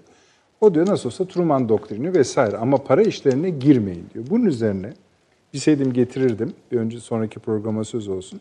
Bir tane senatör kalkıyor. Diyor ki bakın bu iş Sovyetler meselesi ise şunu anlamanız gerekiyor. Türkiye'nin hemen diyor biz en az 5 havalanı yapılması gerekiyor Türkiye'ye. En az 5 bir üs askeri üs yapılması gerekiyor. 50 öncesi konuşmalar abi. 50'nin başı falan 50. Yemek tesisleri gibi. Ama diyor asıl anlamanız gereken şudur diyor. Orada bir bölge var. Oraya sahip olan dünyaya sahip olur diyor. Sessizleşiyor kongre. Diyor ki Doğu Akdeniz. Sadece bir tam oraya getiriyoruz. Çünkü bakın e, Kaynağını da Şöyle getirin. düşünelim. Perşembe İtalya, haritayı gözümüzün önüne gelelim. İtalya ve e, Libya'nın birbirine yakınlaştığı bir nokta var. Değil mi? Ondan doğuya bakacaksınız. evet o, o hattın doğrusu. Orası bizim denizdir. Şu hataya düşmeyeceğiz. Burada bir birliği kurmak için demin üstadımız çok güzel o, o Cem ve Beyazıt meselesini, Bayezid meselesini gündeme getirdi. Şimdi e, Fatih Sultan Mehmet buradaki işte Balkanlardaki İstanbul'un fethi, Pontus falan Ontario nereye girdi? Evet. İtalya'ya. Yani istiyordu ki Doğu Batı Kilisesi'nin kan davası bitsin. Evet öyle. İmparator olarak yani Roma İmparatoru, Müslüman Roma İmparatoru olarak Fatih Sultan Mehmet birliği sağlasın. Fakat bu çok büyük bir husumet. Ve İtalya'nın da kendi orijinal tarihinden sapma gösterdi. Çünkü İtalya'nın mukadderatı Balkanlara bağlıdır. Tabii doğru. Ve doğuya bağlıdır. Yani İtalya, Roma bir doğudur. Bunu anlayalım. Bir doğu medeniyetidir o. Şimdi dikkat edelim Türkiye-İtalya ilişkilerine. Ya Conti'ydi değil mi o adam? Conti şeye çekti Avrupa Birliği'ne. Avrupa Birliği İtalya çelişkisi İtalya'nın me- mecrasına dönmesiyle sonuçlanacaktır. Kaçınılmaz olarak. Esas mesela Katolizmi temsil eden de İspanya hocam zaten yani. İspanya ama e, İspanya yani- ile tabii şeyimiz var. Ya İspanya biraz daha bence onun başka Atlantik tarafı var. Mesela o oraya biz giremiyoruz yani. Portekiz onların daha orijinal başka seçenekleri var. Oradan Latin Amerika bağlantısını kuruyorlar yani. Bizim böyle bir kapasitemiz yok. Daha fazla doğuda Türk Cumhuriyetleri var. Tabii ki onlarla Türkiye yakınlaşacaktır, bağlar kuracaktır. Ama İran engeli var. Bunu görelim. Hocam gelecek projesi dediğiniz gibi Balkanlar ve kendi hinterlandımız. Inter Mezopotamya, Musul'uyla Kerkük'üyle Evet, ama. tabii. Yani öyle öyle basit bir şey değil. Bu coğrafyayı siz ancak nasıl bozabilirsiniz biliyor musunuz? Türkiye ile İran arasında tampon olan Kürt meselesini kaşıyarak yapın. Evet doğru. Ve onun için yapıyorlar Bunun zaten için yap şimdi. ama onların Onun hesaplayamadığı için şey bu. Hesaplamadığı şey bu. Yani o tamponu çekerseniz İran'da Türkiye arasında kısa devre başlar. Yani çıplak hatlar, kablosuz hatlardan akımlar geçmeye başlar. Kepazelikle biter bu. Çünkü bakın Tebriz her şeyle Türktür ama Tebriz bizim olamaz. O İran'ındır. Evet hocam. Kabul etmek zorundasınız. Ya Türkler bile demiyor. Yani bu- yani bu gel ayrı bir Şah'a şey. gidelim diyor. Ama Kerkük, Musul, Musul çok Arap olabilir yani. Hiç fark etmez. Buraya aittir. Bizim o tamponu bir kere korumamız lazım. O tamponu bozmak isteyenler aslında Doğu Akdeniz'in bütün jeostratejik e, şeyini bozuyor. Ayarlarını bozuyor. Çünkü İsrail bu işe mesela diyelim ki PKK üzerinden yatırım yapıyor. Tuttur, tutun ki başardılar. İsrail kaybeder. İsrail kaybeder. İsrail'in ayakta kalabilmesi bahsettiğim gibi bu tarihsel mecrada Türkiye'nin rolünü zerrece unutmamasından geçer. Hocam İsrail bağladık bunun farkında İsrail o daha da olsalar çok iyi olacak Tabii, yani. farkında. Çok iyi olacak Peki. yani. Jeopolitik maddeler söylemediler yine de. Evet. Yani, Yani, stratejik şeyler söylediler ama kağıt üzerinde bize nasıl bir fayda getirecek? Yani uluslararası Evet. ilişkiler, ulusal güvenlik, sayır. Bunlar mesela parça parça. Mesela Libya ne olacak? Doğu Akdeniz ne olacak? Ee, hatta Akdeniz'in bütünü ne olacak? Tamam ondan bahsedildi. Orta Doğu ne olacak? Yani ben e, Rusya ile ilişkilerimiz ne olacak? Çünkü bir yandan bozuşuyoruz, bir yandan stratejik uçaklara yakıt veriyoruz. Tamam, güzel. O da yani anlaşılır bir şey. Buyurun. E, Bence yani Türkiye e, her ne kadar eğer ekonomik durumunu e, dünya ülkelerinin hepsinin aynı sıkıntı var. Toparlayabilirse ki e, bence toparlanmasının e, en önemli koşulu ki ona yönelik işaretler var. İnşallah olur da Doğu Akdeniz'de doğalgaz e, bulunması. Ben e, mesela Fatih sondaj gemisinin buna yönelik birçok şeyler e, duyduk. E, Maliye Bakanı'nın da bir ifadesi vardı. Müjdeler Evet, evet. vereceğiz diye. E, sanırım e, o yönde e, bazı tespitler var. E, şu anda da e, Karadeniz Daha açık açıklanmamış müjdeler var Evet. esasında hocam da. e, sondaj gemisi de şu anda e, Akdeniz'i şu anda bırakarak belli bir e, tespit yaptığını ve Karadeniz'de de çok ciddi bir takım bulgular olduğuna dair e, ön jeolojik etütler vardı.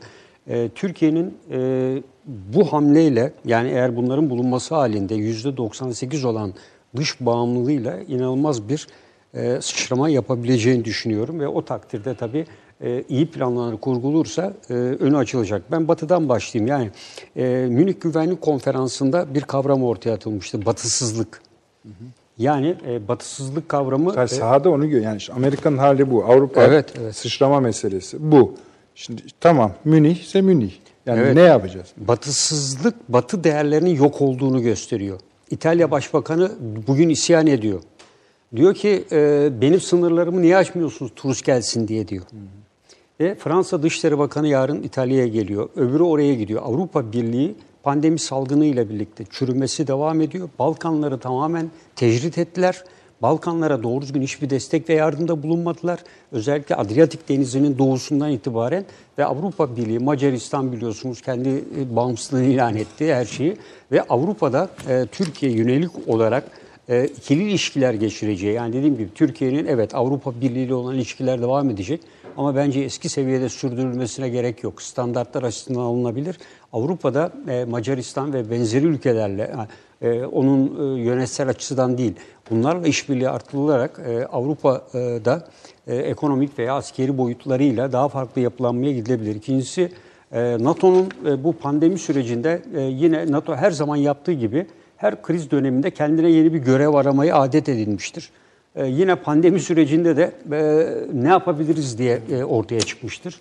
E, ve hiçbir şey yapamamıştır. Yani NATO ülkeleri de bir araya gelememiştir. Bununla ilgili kendi aralarında bile birlik kuramamıştır. Dolayısıyla uluslararası işbirlikleri iflas etmiştir. Trump'ın arayışlarının temel nedeni de bu. Uluslararası anlaşmalardan ayrılmasının da nedeni bu. Türkiye bu açıdan belirli ülkelerle yeni uluslararası işbirliklerin tam e, bağımsız olarak yani diğerlerinden yeni yapılanmaların önünü açabilir. Bu e, özellikle e, Orta Asya devletleriyle e, bir e, işbirliği olabilir E, ve yeniden Avrasyacılık kavramı ile birlikte e, Doğu bölgesinde e, giderek daha genç nüfus var ve bundan sonra da dünya tüketim harcamalarının neredeyse yüzde 45'ini oluşturacak Asya bölgesi üzerine odaklanabilir. Zaten Afrika ile ilgili bizim önemli projelerimiz var. Özellikle Çin'in finansal kriz veya benzeri etkilerle Afrika üzerindeki etkisini yitirebileceği de dikkate alınarak e, öyle de olabilir bilinemiyor. Yani ekonomik krizden ne zaman kurtulacak? Zaten Türkiye'nin Afrika üzerindeki e, olan ilişkileri e, birçok Afrika ülkesiyle ileri boyuttaydı. E, dolayısıyla Afrika üzerine, e, TİKA üzerinden veya benzeri kurumlarla daha çok etkide bulunabilir. Ama e, Türkiye için e, bence öncelikle bir an için bu e, Suriye e, göçmenler yükünden e, Türkiye'nin kurtulmasıdır. E, bu kriz ortamı içinde tabii Avrupa Birliği ülkelerinin hem kendi iç krizi hem bu salgınla ilgili toplumda yarattığı kırılganlığı e, ortadan kaldırarak etrafa kafalarını çevirmesi çok zor görünüyor. E, dolayısıyla bu süreç burada oluşacak olan politik yapının Söyleyeyim. En iyi şartlarda bile ABD Şubat Mart'ın başına kadar 2020 Evet. iptaldir yani. Tabii tabii. Yani Türkiye e, bu konuda e, herhangi bir e, destek alacağını pek düşünemiyorum Suriye için. Dolayısıyla bunun anayasal görüşmeleri ve diğer görüşmelerde bu karşılanacaktır. Yani Türkiye üzerine, ekonomisi üzerine de çok ciddi bir yük, salgın etkisi var. Bir de bu yük var. Ben E, senin ka- şeyine katılmıyorum. Yani iptal dedin. Önümüzdeki sene Mart'a kadar dedin Amerika.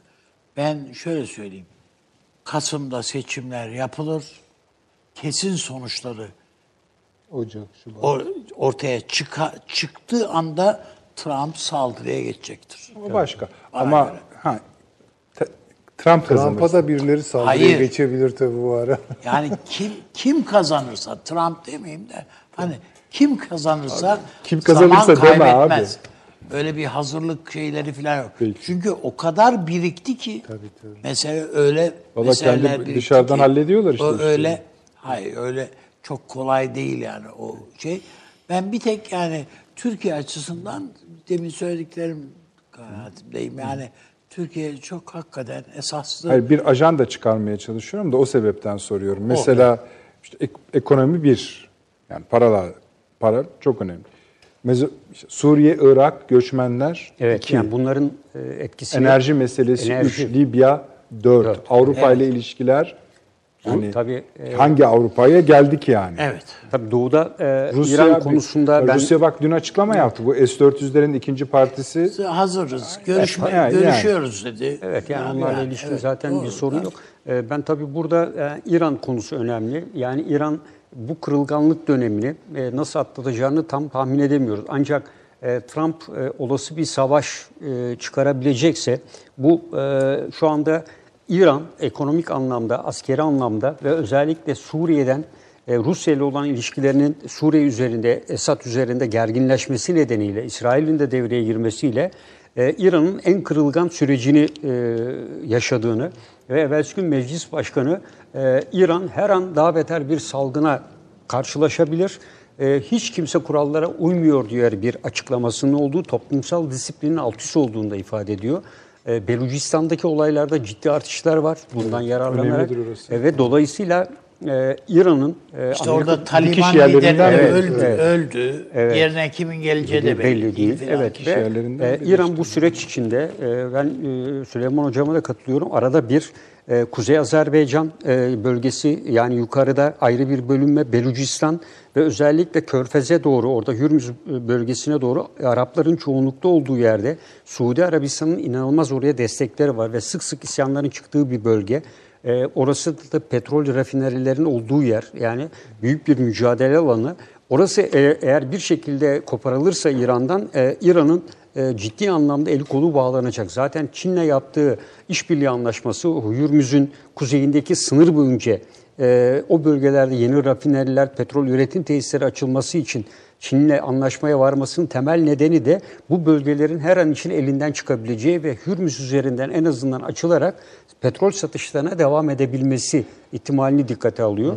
E, dolayısıyla İran e, bu şekilde bir çözümlenebilirse savaşla ve veya iş karışıklıklarla ki tarihinin hemen hemen en kırılgan dönemini yaşıyor. Yani bütün veriler e, İran'ın e, şu anda evet eski bir Pers ruhu, İran'ın devlet anlayışı vesaire gibi birçok bir analiz yaptığımızda artı değerleri de var ama e, İran e, şu süreçte unutulmuş gibi görünüyor ama adım adım e, İran çözülmeye doğru gidiyor. Şimdi E, paşam evet. mesela izleyicilerimizden Bahadır Bey göndermiş. Anadolu Ajansı'nın bir haberi. Kuşner'le Netanyahu arasında bir görüşme gerçekleşiyor. onu- evet, söyledim. Evet. Aynen. Ve diyor şey alınsın. Ee, Ürdün Vadisi'nin ilhak edilmesi. Evet.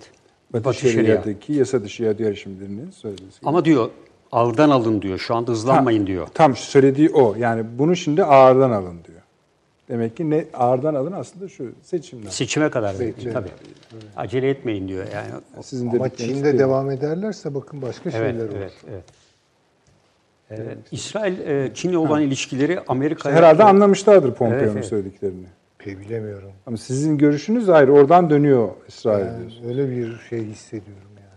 İşte Kararlı. onu- ama Çin onu koruyamaz yani ki. Ben e, şöyle yani e, Çin e, Hayfa limanı konusunda çok Tamam. ciddi e, çatışmalar yaşandı. Yani şu anda İsrail biliyorsunuz İsrail toprakları üzerine Amerika ile yapılan bir anlaşmayla Mısır orada bir savunma sanayi tesisleri var ve orada üretim yapıyor. Yani bir özerk bölge tahsis etti kendi kontrolünde. Mısır oradan üretim yaparak vergisiz olarak Amerika Birleşik Devletleri'ne yan sanayi olarak e, savunma sanayi parçaları e, ihraç ediyor. Evet. Ee, ve e, Mısır'la İsrail ilişkileri de ki malum en son Yunanistan'da yapılan toplantıya İsrail katılmadı. Ve Mısır da bu konuda e, özellikle ciddi anlamda e, Güney Kıbrıs Rum yönetimi ve Yunanistan'a karşı e, kendi kamuoyunda ciddi bir tepkiler oluşmaya başladı. Ve e, dolayısıyla burada e, Mısır'ın diğer ülkelerle olan birleşmesini de dışarı çıkarttığımızda ve şu anda belirtmiştiniz baraj konusunda Etiyopya ve Sudan'la savaşın eşiğinde şu anda Mısır e, ciddi boyutlarda. Ve Mısır ekonomisi daha evvel dedik ya günde bir buçuk dolarla bir dolar arası ortalama kişi başına harcama miktarı düşmüş durumda. Ve en önemlisi de şu an Körfez ülkelerinde çalışan Mısırlı 3,5 milyon kişi buradaki işlerin iptal edilmesi nedeniyle Mısır'a geri dönüyor.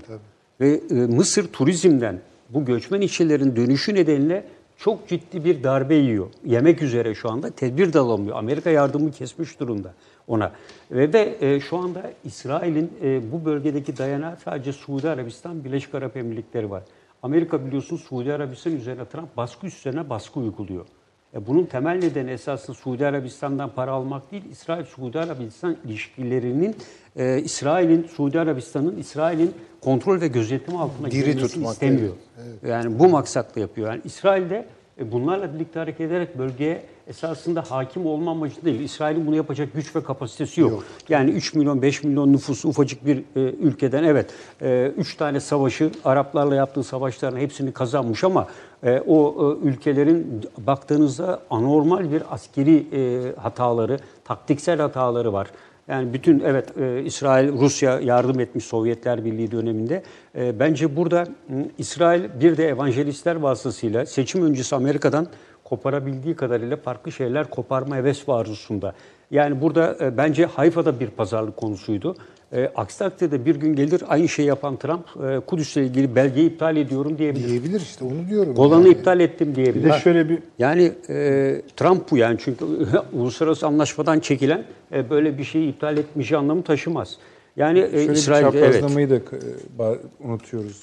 Şimdi Hayfa 1, Pire 2. Tabii, Trieste var 3. Tabii.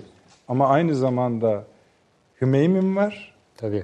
Libya var. Evet. Yani mesela bunlar yerli yerine oturursa Akdeniz diye bir şey kalmıyor Batı açısından. Tabii tabii. o- Oturursa. Oturursa. Çok zor. Doğru, tabii. Yani Otur- yani hem Hani oturmaması için de bu, bunu görmek gerekiyor. Biz hem, genellikle Rusya hem için diye. Suriye'deki üs hem Lübnan. Şey, Libya. Libya'daki üs. İkisi birlikte olmuyor. Yani bir cins reklamının sloganını düşündürüyor bana bu. Yani Soğuk Savaş bittikten sonra Karadeniz'de yoktu Rusya. Yani tabii tabii tabii. hop Kırım'a atladı.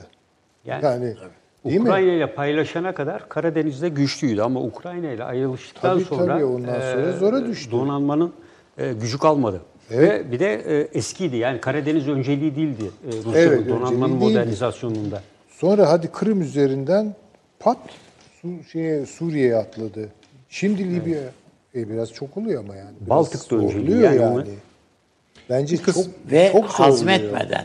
Hazmetmeden yani bu bu çok kabul bu olacak iş Yani değil yani. Kırım, Kırım bunun Rusya'nın midesine oturacak bir şeydir. Tabii ki o oturacak, buralar da oturacak. Yani konuşmak zorundayız. Onun için bir hemen Libya bize anlatır mısınız? Ne oluyoruz? E, Evet yani Libya'da e, bir geçen hafta da söylediğimiz gibi yani şu anda durumsal üstünlük Türkiye'nin de kontrol e, Ama bir şeyler yapıyorlar anlaşıldı Hafter tarafı. E, Hafter Bir şeyler tarafı çeviriyorlar diyelim. yani Hafter tarafı çevriliyor ama e, bir Wagner'i çekerek yani Wagner'in burada olumsuz etkisi görüldü. Tam biliyor muyuz? Uluslararası. Yok yani bir manevra şeye, ama Rusya'ya fatura çıkardı diyorsun. Rusya ciddi fatura çıkarttığı için bir de Hafter'in üzerine de bir yük bindirdi. Yani Rusya görünür olmaktan çekilmeye e, başladı. Ama başka yollarla tabii desteklemediği ve Birleşik Arap Emirlikleri zaten kendi deposundan sürekli burayı desteklediğini ifade ediyoruz. Tabii uçaklar şu ana kadar e, Rus basınında yer aldı. E, hatta Afrikom. onu Taşansu e, Hoca da bize bildirmişti. Yani e, tam teyit edilmedi gerçi onlar. Yani bir takım yerlere saldırıda bulundular falan dedi ama arkasından Rus uçakların tam aktif şekilde kullanıldığına dair bir veri gelmedi. Özellikle Amerikalıların bunu e, Afrikom'un yayınlamasından sonra bu verileri e, sanırım e, bir e, geri çekilme oldu. E, aksi takdirde Amerika Birleşik Devletleri ve diğer ülkelerin de e, Rusya ciddi bir tepkisini çekebileceğini, e, Libya'da hiçbir zaman olamayacağını düşündü. Çünkü e, Doğu Akdeniz'deki gücü buna yeterli değil. E, gerek Karadeniz donanmasından gemiler indiriyor aşağıya ama aynı anda Doğu Akdeniz'de ve Suriye münasır ekonomik bölgesindeki varlığından da yok olacak. Ortaklar bütününden bir şey. Fazla oluyor yani. Evet. Kapasitenin Üstüne çıkıyor. üstüne çıkıyor. Yani O da muhtemelen yani kendi başına yapmamaya çalışıyor zaten. İşte bu Birleşik Arap Emirlikleri şu. İşte İlginç. tamam onun parasını alıyor vesaire Yani ama benim de, yani onun- siz, siz zaten şunu söylemiştiniz. Bu kazanıyor adam işte bir ton para yani. E, tabii tabii canım. Şimdi yakın çevre doktrinin bütününü aldığınızda Libya yok zaten.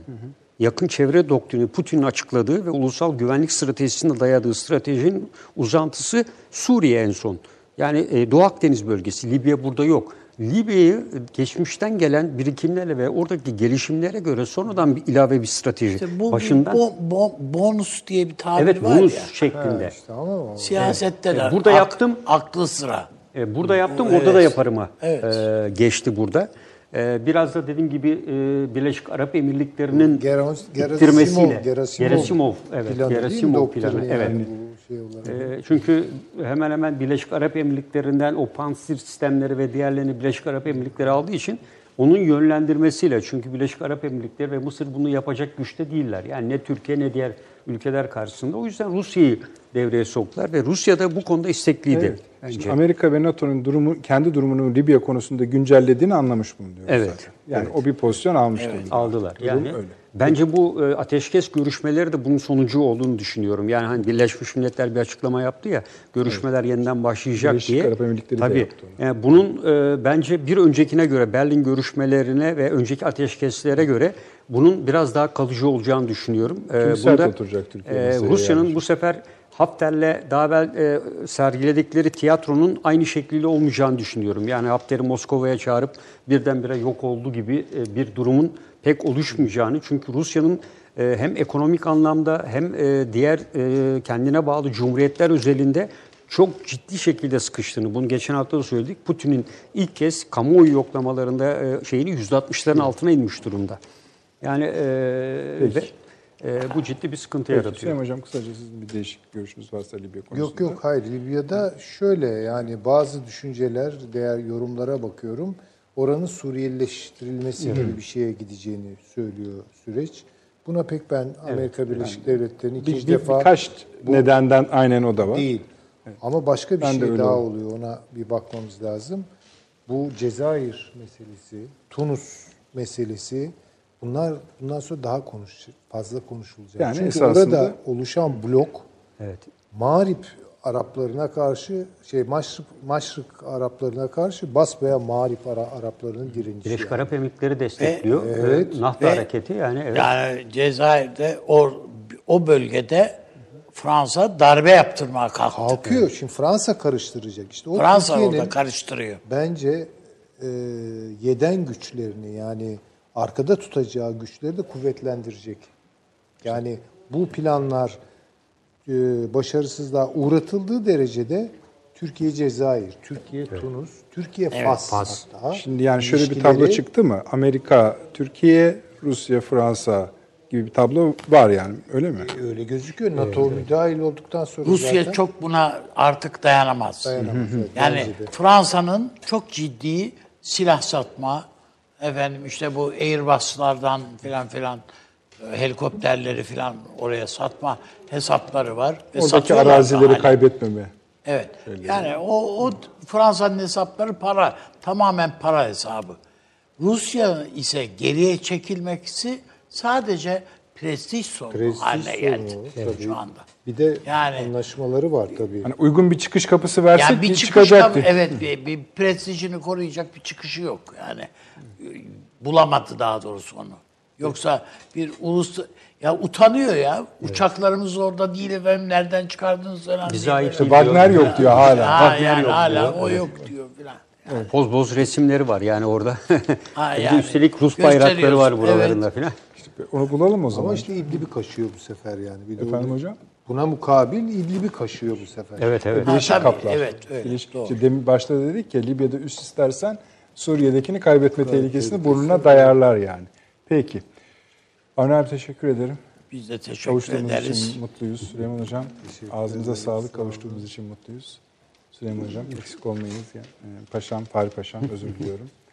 Ee, kavuştuğumuz için mutluyuz. Sağ olun, Ağzınıza biz de sağlık. öyle. Ve efendim sizlere çok teşekkür ediyoruz. Size kavuştuğumuz için mutluyuz.